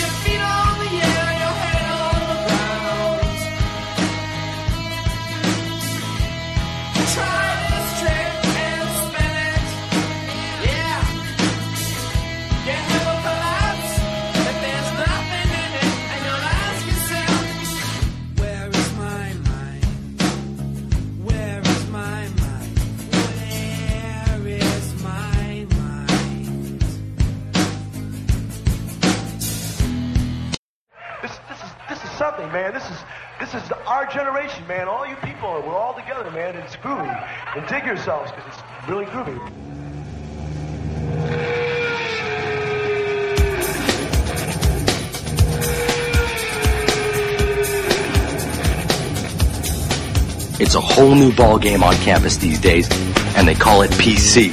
PC? Politically correct. And it's not just politics, it's everything. It's what you eat, it's what you wear, and it's what you say. If you don't watch yourself, you can get in a buttload of trouble. For instance, We have rights see these girls? Choose to choose. No, you don't. Those are women. You call them girls, and they'll pop your figs. Save the whales. Gays in the military now. All right, military corner without a bumper. I think I'm going to get rid of that. I got too many bumpers and that's bumping. But I had an article, a brutal history of Army Navy football game. I'm going to cover a couple things before we go into coverage of it. Uh, but know that this got for 115 years, 115 games, and 100. What was it? Let me, let me see. 100. Let me say this right. After 134 years, uh, this has been a staple of a for 115 of it. All right. It was 1890. The first game was a challenge. According to the New York Times article published November 30th, 1890, calls to splice the man, main brace signaled for Navy to create a hole in the center of the Army line, take the ship, and all these weird things. I mean, this thing goes on that it's been brutal for the beginning of time. All right. It, it's, it's been brutal. And for Army, 13 games until last December. And then this year, it was for the Commander's Cuff. And they won. Army won 14 13. Great game. Watched it. It was fantastic. And I want to read a part of a WAPO article. Army versus Navy is about more than a game, even when it's as good as this. Our Navy is always about moments to go beyond the actual playing a football game, even one as melodramatic as Saturday was in the snowstorm at Lincoln Financial Field. The two most memorable football moments will be Army quarterback Ahmad Bradshaw squeezing in the end zone with 5-10 left for what proved to be the winning touchdown and Bennett Moehring's 48-yard field goal attempt veering wide left as the cannons went off to signal the end of the game. The score tells a story of a remarkable game, one in which neither team committed a turnover despite brutal weather. For a long time, it looked as if the Navy quarterback Malcolm Perry, who rushed for 250 yards and comes from Clarksville, Tennessee, would be the story of a long day's journey into a wintry night. But in the end, as the jubilant Army players exchanged hugs with the devastated Navy players, was about more than the final score, more even than Army finally winning the Commanders in Chief trophy for the first time in 21 years, and Navy going home empty handed after becoming so achingly close to reclaiming the trophy after a one year absence. Beyond that, It was about Army players lining up one by one before the playing of the alma mater to tell Perry what a remarkable player he is. It was about Scott Swanson, who has been Army's strength coach for the past 20 seasons, leaning forward as the Navy band began to play Navy Blue and Gold to tap Black Knights freshman Camden Harrison on the head to tell him to remove his stocking cap. Swanson did have to say a word. Harrison understood right away. Regardless of the weather, no one wears anything on their head when the alma maters are played. It also was about the jubilant Army locker room when Coach Jeff Monken, who had made Army football matter again, presented the game ball to U.S. Military Academy superintendent Robert L. Caslen, who is retiring at the end of the school year. Caslen was a 185 pound center for Army while he was a cadet and is about hard nosed as anyone will meet in life. And yet, seconds earlier, he had stood on a stool and told the players he planned to hang the 170 pound CIC trophy on the front of his car Sunday for the drive up the New Jersey Turnpike back to West Point. He was smiling almost when he said it, but he was clearly a bit choked up when Monken handed him the game ball there might have even been just a little tiny teardrop in the corner of his eyes. It's tradition. It's just tradition beyond anything you can see in a sport. It is tradition. And it's football like it used to be. And when I went to Bleacher Report and I went through all the tweets that people were talking about, you know what? Invariably, it all came back to this is what football should be. So before I move on from Army Navy, I have to say Robert L. Caslen is a brigade commander I worked for, and he is a fantastic leader. He once, while I was on leave, pulled me in to give me an honor from the 502nd Infantry Regiment and make me a distinguished member of the regiment. Something I still hang on my wall. But years later, I ran into him, and he got tied up into that gay on gay bashing that happened in Fort Campbell that we've talked about on the show. And because of the lion of the Senate, this man waited forever to make one star. Because somehow it was his fault that a gay guy killed a gay guy over a transgender woman guy thing. He had a heartbreak. Took him a long time to get his rank. All because of a politician that doesn't know his ass from a hole in the ground and left a girl to die in a creek. So it always circles back with the military to the fact the men and women that serve in our country's uniforms invariably have more honor than our politicians, more accountability than our politicians. Yet, in our country, people like this, and I, and I, I can't download the sound because I'd love to. Th- this is Sarah Silverman, and I'm putting it in the military section because this is the difference between anybody who served and anybody the media believes is a hero. And it's going to sound shitty because I can't really get it good, but listen to this. No, I don't listen to this because this this is an ad that I guess we're going to to listen to for 20 seconds. So I'm going to pause for 20 seconds and then we'll listen to this. He was my first boyfriend who had his own house. And one day I went outside to see what he was doing, and he was uh, hoisting an American flag up the flagpole in his front yard. And I instantly felt very weird. Uh, it didn't make sense, but I felt this feeling of like, um, I felt scared. Yeah, I felt scared. And so I was like, uh, What are you doing? And he said, Raising the flag. And I was like, Why?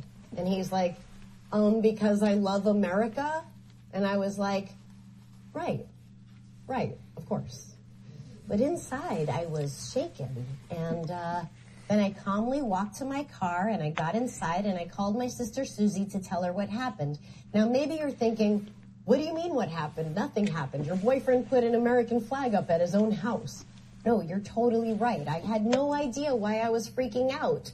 I just, I had this very visceral reaction.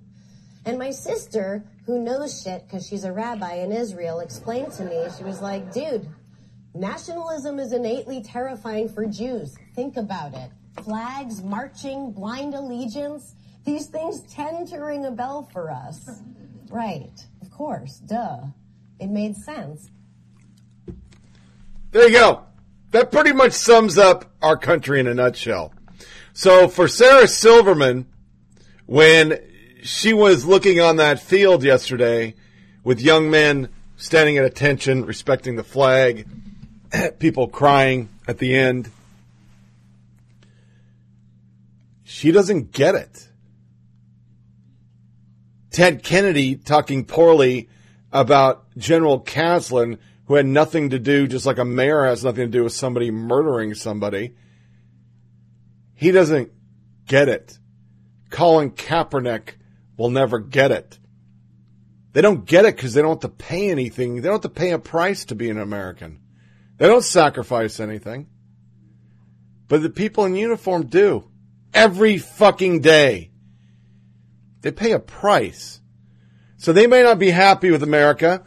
They may think Trump's a douchebag. But at the end of the day, they paid for their citizenship.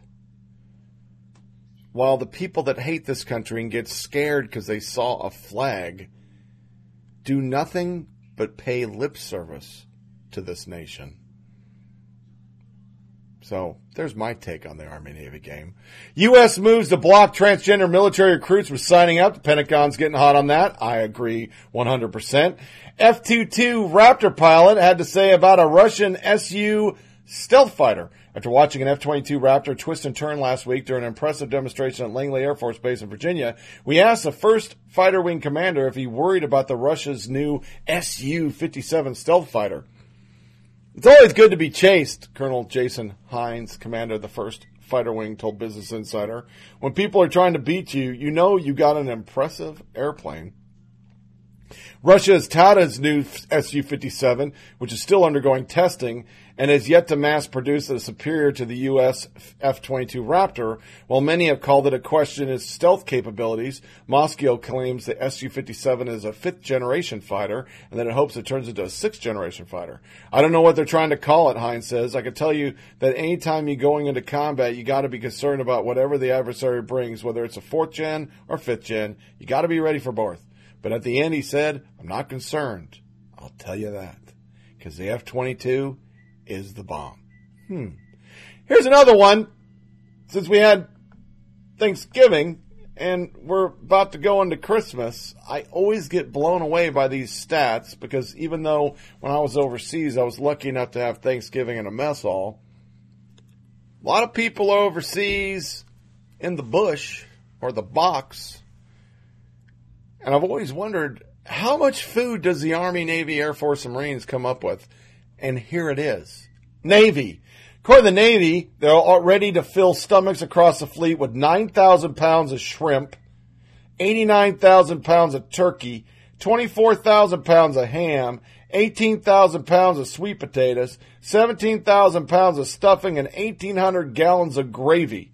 For the vegetarians in the fleet, there'll be 8,000 pounds of green bean casserole and 7,000 pounds of corn and 6,000 pounds of cranberry sauce. What about the Army? Fort Benning, a time-honored tradition, continues with senior officers and NCOs wearing their dress blue uniforms to serve soldiers the Thanksgiving meal. For those laymen out there, that's not at Benning, that's at everywhere.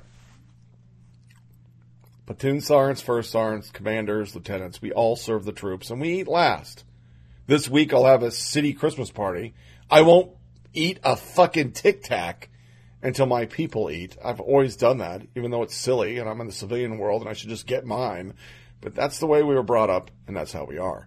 Fort Benning has 14 dining facilities, will serve over 12,000 meals. That means 5,000 pounds of turkey, 3,000 pounds of ham. Those partaking of the feast include soldiers, retirees, and family members. The Marines, they fed 413 families, hosted 1,384 young Marines in their home, Air Force. The Air Force is a similar program. Airmen in San Antonio area had the opportunity to be adopted for the day. The program, which was started 42 years ago, is called Operation Home Cooking. More than 1,400 local families take 2,400 airmen to their doggone house.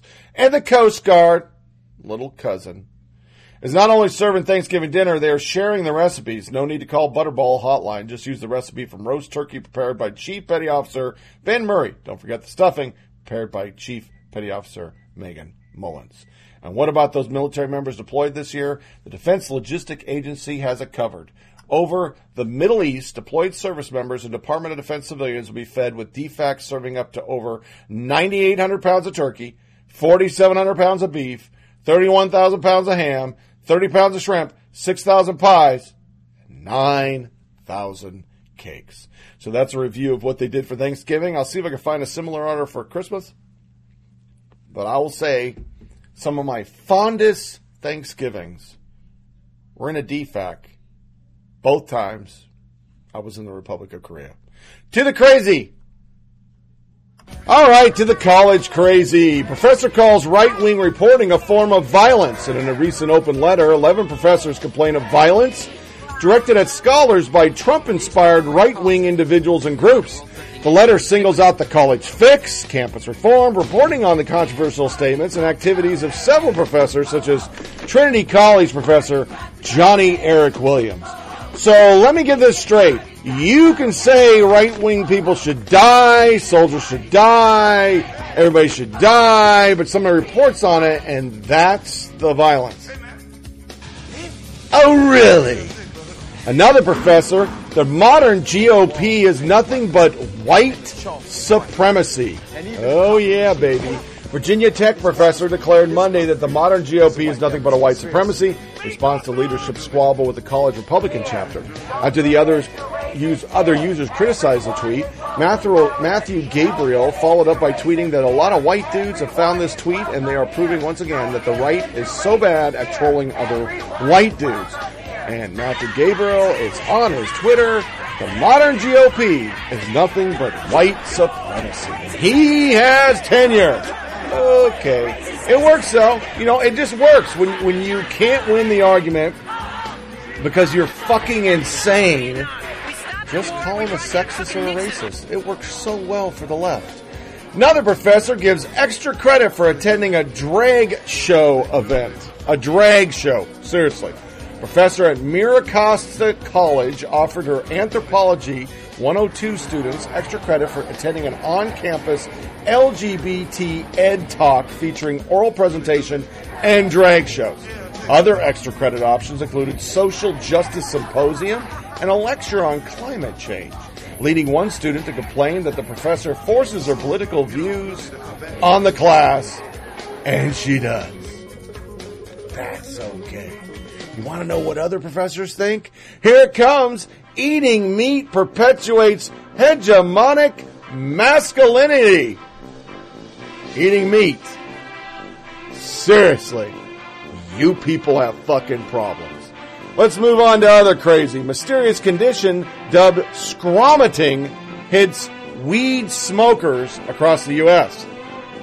Scromating is becoming an all too familiar sight in emergency rooms, a condition called cannabinoid hyperemesis syndrome, or CHS, is not yet properly understood. Medical experts believe the symptoms appear from individuals using or consuming heavy amounts of the chronic. Doctors note that the condition could stem from body being oversaturated, saturated, saturated by THC affecting a hypothalamus. Dr. Amy Mullen said she has seen a rise in cases since California legalized recreational marijuana. So what is scromating? Ooh. Screaming and vomiting. Hmm. That's that's new. I didn't know there was a thing called scromating. This one's funny. Delta flight, bathrooms fill up, pilot makes emergency pit stop for passengers. Delta says ground crews roll the stairway to the airplane so passengers disembark to find relief of built-in pressures. The Delta flight from New York City to Seattle to make a stop in Billing, Montana after the plane's toilet filled up. They fixed the toilets. They kept on a moving. Good for them. Good for them. And another fa- funny Animal One, service dog caused chaos at Cats performance. Spies at the Neil Simon Theater tell us an audience member service dog got away from his owner and ran after the character Bombalurina performed by actress Mackenzie Warren during the opening number. Luckily, a fast-moving usher intervened and returned the wayward canine, to its mortified, mortified owner. Can can you think of that poor dog? See a fucking gigantic cat and go, "Oh my god, it must be killed." I thought that was fun. An asteroid that could obliterate New York City skimmed past Earth, and nobody noticed till past. That's fucking crazy. And this is freaking sad. Skydiving Santa crashes into tree pole before hitting Florida Beach. St. Nick was carrying Elf on the Shelf. Skydiving Santa, looking to make a grand entrance while taking an elf on the shelf to a nine year old girl, crashed in a tree and light pole before hitting a Florida beach and breaking his leg. George Crocus was dressed as Santa Claus during a Saturday skydive to deliver toys to the Tampa Bay Beach Bums Operation Santa Charity Volleyball Tournament. He'll live, not too happy. Other sad Christmas stuff. This is just fucking horrible. My six year old Santa skeptic was told to write a letter to Santa, so he did. Dear Santa, Santa, I'm not going to, I'm not doing this for the class. I know your naughty list is empty, your good list is empty, and he spelled empty, E M T Y, and your life is empty. You don't know the trouble I've had in my life. Goodbye. Love. I'm not telling you my name. Margin Art, Reeds, and Skulls. Why would a parent be happy with that? There are so many parents on that bandwagon. Tell them the truth. Don't tell them that there is a Santa. What is fucking wrong with you? You're the same crowd that doesn't want to inoculate people. And you're the same crowd that want this. Women to look up to. UK based brand that shines a light on modern feminine role model is offering this year a Hillary Clinton Christmas tree topper complete with angel wings. Celebrate Resistmas this year with these badass women on top of your child's tr- or your Christmas tree. It is Venus Williams, Beyonce, and Hillary Clinton. To the article, and this is real. This is why I keep saying cult. She's an actual angel in human form, as is Serena, Michelle Obama, Oprah, and you can have them all decorating your festive fir because nonprofit organization Women to Look Up To has made a load of 3D figurines of inspiring women. Every Christmas we place a topper made of no more than plastic and glitter on top of a tree, they say. For many, she has lost her meaning, which is why Women to Look Up To has created a range of modern female role models to place on top instead. These are women worthy of wings, inspire inspirational icons, beautiful beacons of hope. People had the chance to vote for which woman would be made in a festive figurine from form, and WTLUT decided on Beyonce, Serena, I'm sorry, I said it was Venus, and Hillary Clinton. They're now being sold online for, and you can also get a topper made of your own inspirational woman. You can create your very own special someone Christmas angel tree topper, he said. The person needs to be available to visit our London studio for 3D scanning. End the article with This is an election. Hillary Clinton actually won. The initial offering comprised figures of Serena and Beyonce, the third to be decided popular vote. Clinton came out on top, and now she can top your Christmas tree instead of an angel. We know what we're getting Peter Daou for Christmas.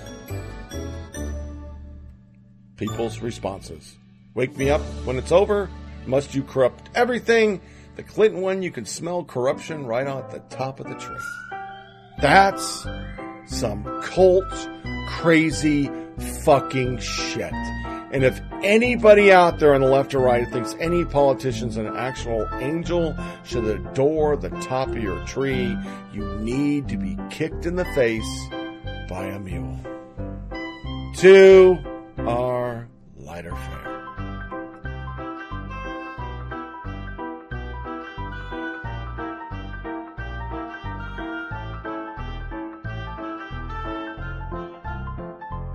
To a lighter fare, Ranger Up does a great one called The Navy Talk when your kid wants to join the Navy. And the next PSA and the person to take over the mantle for Keith Olbermann. Oh, you guessed it, Alec Baldwin. Hey, Dad. Yeah. Do you have a minute? Sure. Come sit down. So, I've been wanting to talk to you about something for a while now. Let me stop you right there. Your mom and I have known for a long time. It's okay. What? It's 2017. You know, there's no need to be nervous. We love you no matter what. What are you saying? We know you're gay. I, I'm I'm not gay. Come on. You walk around in lycra outfits and you talk with that silly little voice like you're gay. I wrestle and I'm English. I'm not gay. Hey, uh, calm down. You're starting to sound a little bit like a homophobe and you're making me uncomfortable. What I wanted to talk to you about is, you know how we have been talking about me going into the military? Oh, yeah, yeah. Uh, my buddies and I have been talking about it. Like, are you going to be an infantryman? Are you going to be a scout? Maybe armor? Like, I think I want to go Navy. I'm sorry, it must be the, the, the hearing from being in the infantry, but did you just say uh, that you want to go Navy? I think I want to go Navy. Look, um, this is just a phase that you're going through. We need to get together. We need to pray on this. God, there's camps. There are camps you can go to, and every time that you see uh, like a ship, they shock you. And and like after after three three to six months, you will you will be so army. It's not even funny. You'll get this Navy phase right out of your life. What do you think? I could be a Navy SEAL. Do you have nine different hair care products? No. Can you balance a ball on your nose? No. You're not a Navy SEAL. Okay, then what about a Marine? Do you like the taste of crayons? No. How about having the same mission as the Army but using Vietnam era weapons? Does that sound fun? No. You're not a Marine. There's got to be some job I can do in the Navy. Yeah. There's something you can do in the Navy. Embarrass this family. Why don't you think about what you've done? Hey, hey, listen. We're really proud of you. We love you for who you are. What you did was really brave. And your dad, he'll get over it in time. It takes big balls to come out of seamen. We love you. My little seaman. I'm going Army. Go Army! Go Army! Go Army! Go Army! Go Army! Go army! Yeah!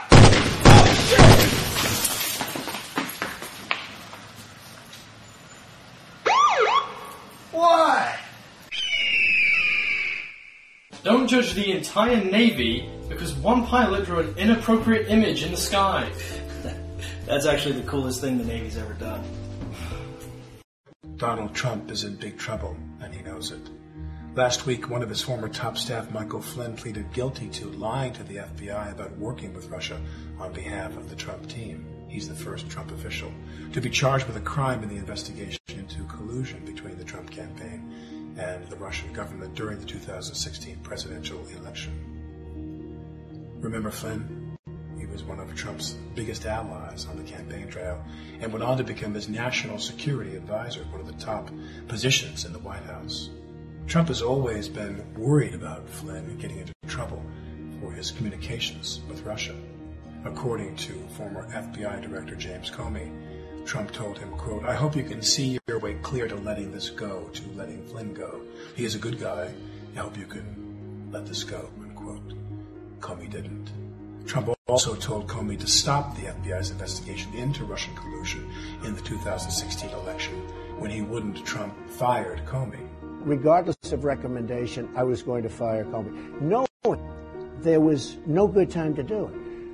And in fact, when I decided to just do it to myself, I said, you know, this Russia thing with Trump and Russia is a made up story. What is Trump so scared of us knowing? And why was Flynn lying to the FBI in the first place?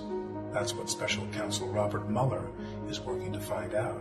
After Trump fired Comey, Mueller was appointed to oversee the investigation, and it's gaining steam. In addition to Flynn, three other Trump campaign officials have been charged so far. As the investigation gets closer to Trump and his family, he may try again to interfere and obstruct justice. Just like he fired FBI Director Comey, now he could fire Special Counsel Robert Mueller or pardon his aides or his family. We can't let this happen. Congress is our last line of defense. That's where you come in. We need you to call your member of Congress today and ask them to go on record stating if Trump interferes with Mueller's investigation, they would vote to impeach Trump. There's no time to waste. Congress needs to hear from you today. Text ACT to 21333 to connect it to your representative right now. Wow. Colt! So this wraps up another episode of Flyover Politic Podcast. Please feel free to share this with your family and friends. Send comments by email at foppodcast at gmail.com. FOP podcast at gmail.com. You can get this show on SoundCloud, Podcast Addict, TuneIn Radio, Google Play, iTunes, Blubrry, and Stitcher. Remember to check out the Flyover Politic webpage at foppodcast.com. Fop podcast com. It's a theme. There you'll see links to feeds for the show, links to our Facebook page, and to email us. You'll also see a link to every episode on the episode release page and my blog on the blog page. Next podcast will be the 13th of December, year of our Lord 2017. The wife will be on the road. I'll have plenty of time to knock one out. Enjoy the rest of your weekend. Have a great work week. Get your doggone halls decked. Get in the Christmas spirit. And as we head out, as always, thank you so much for listening and take care.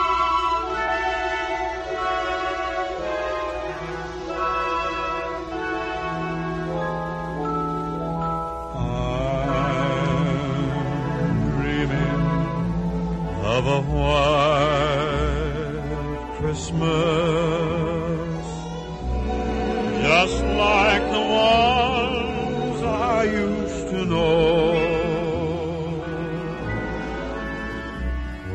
the treetops glisten and children listen to hear sleigh bells in the snow.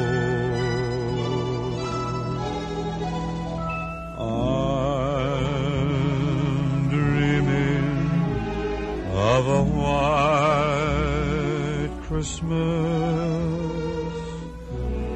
with every Christmas card I write. May your days be merry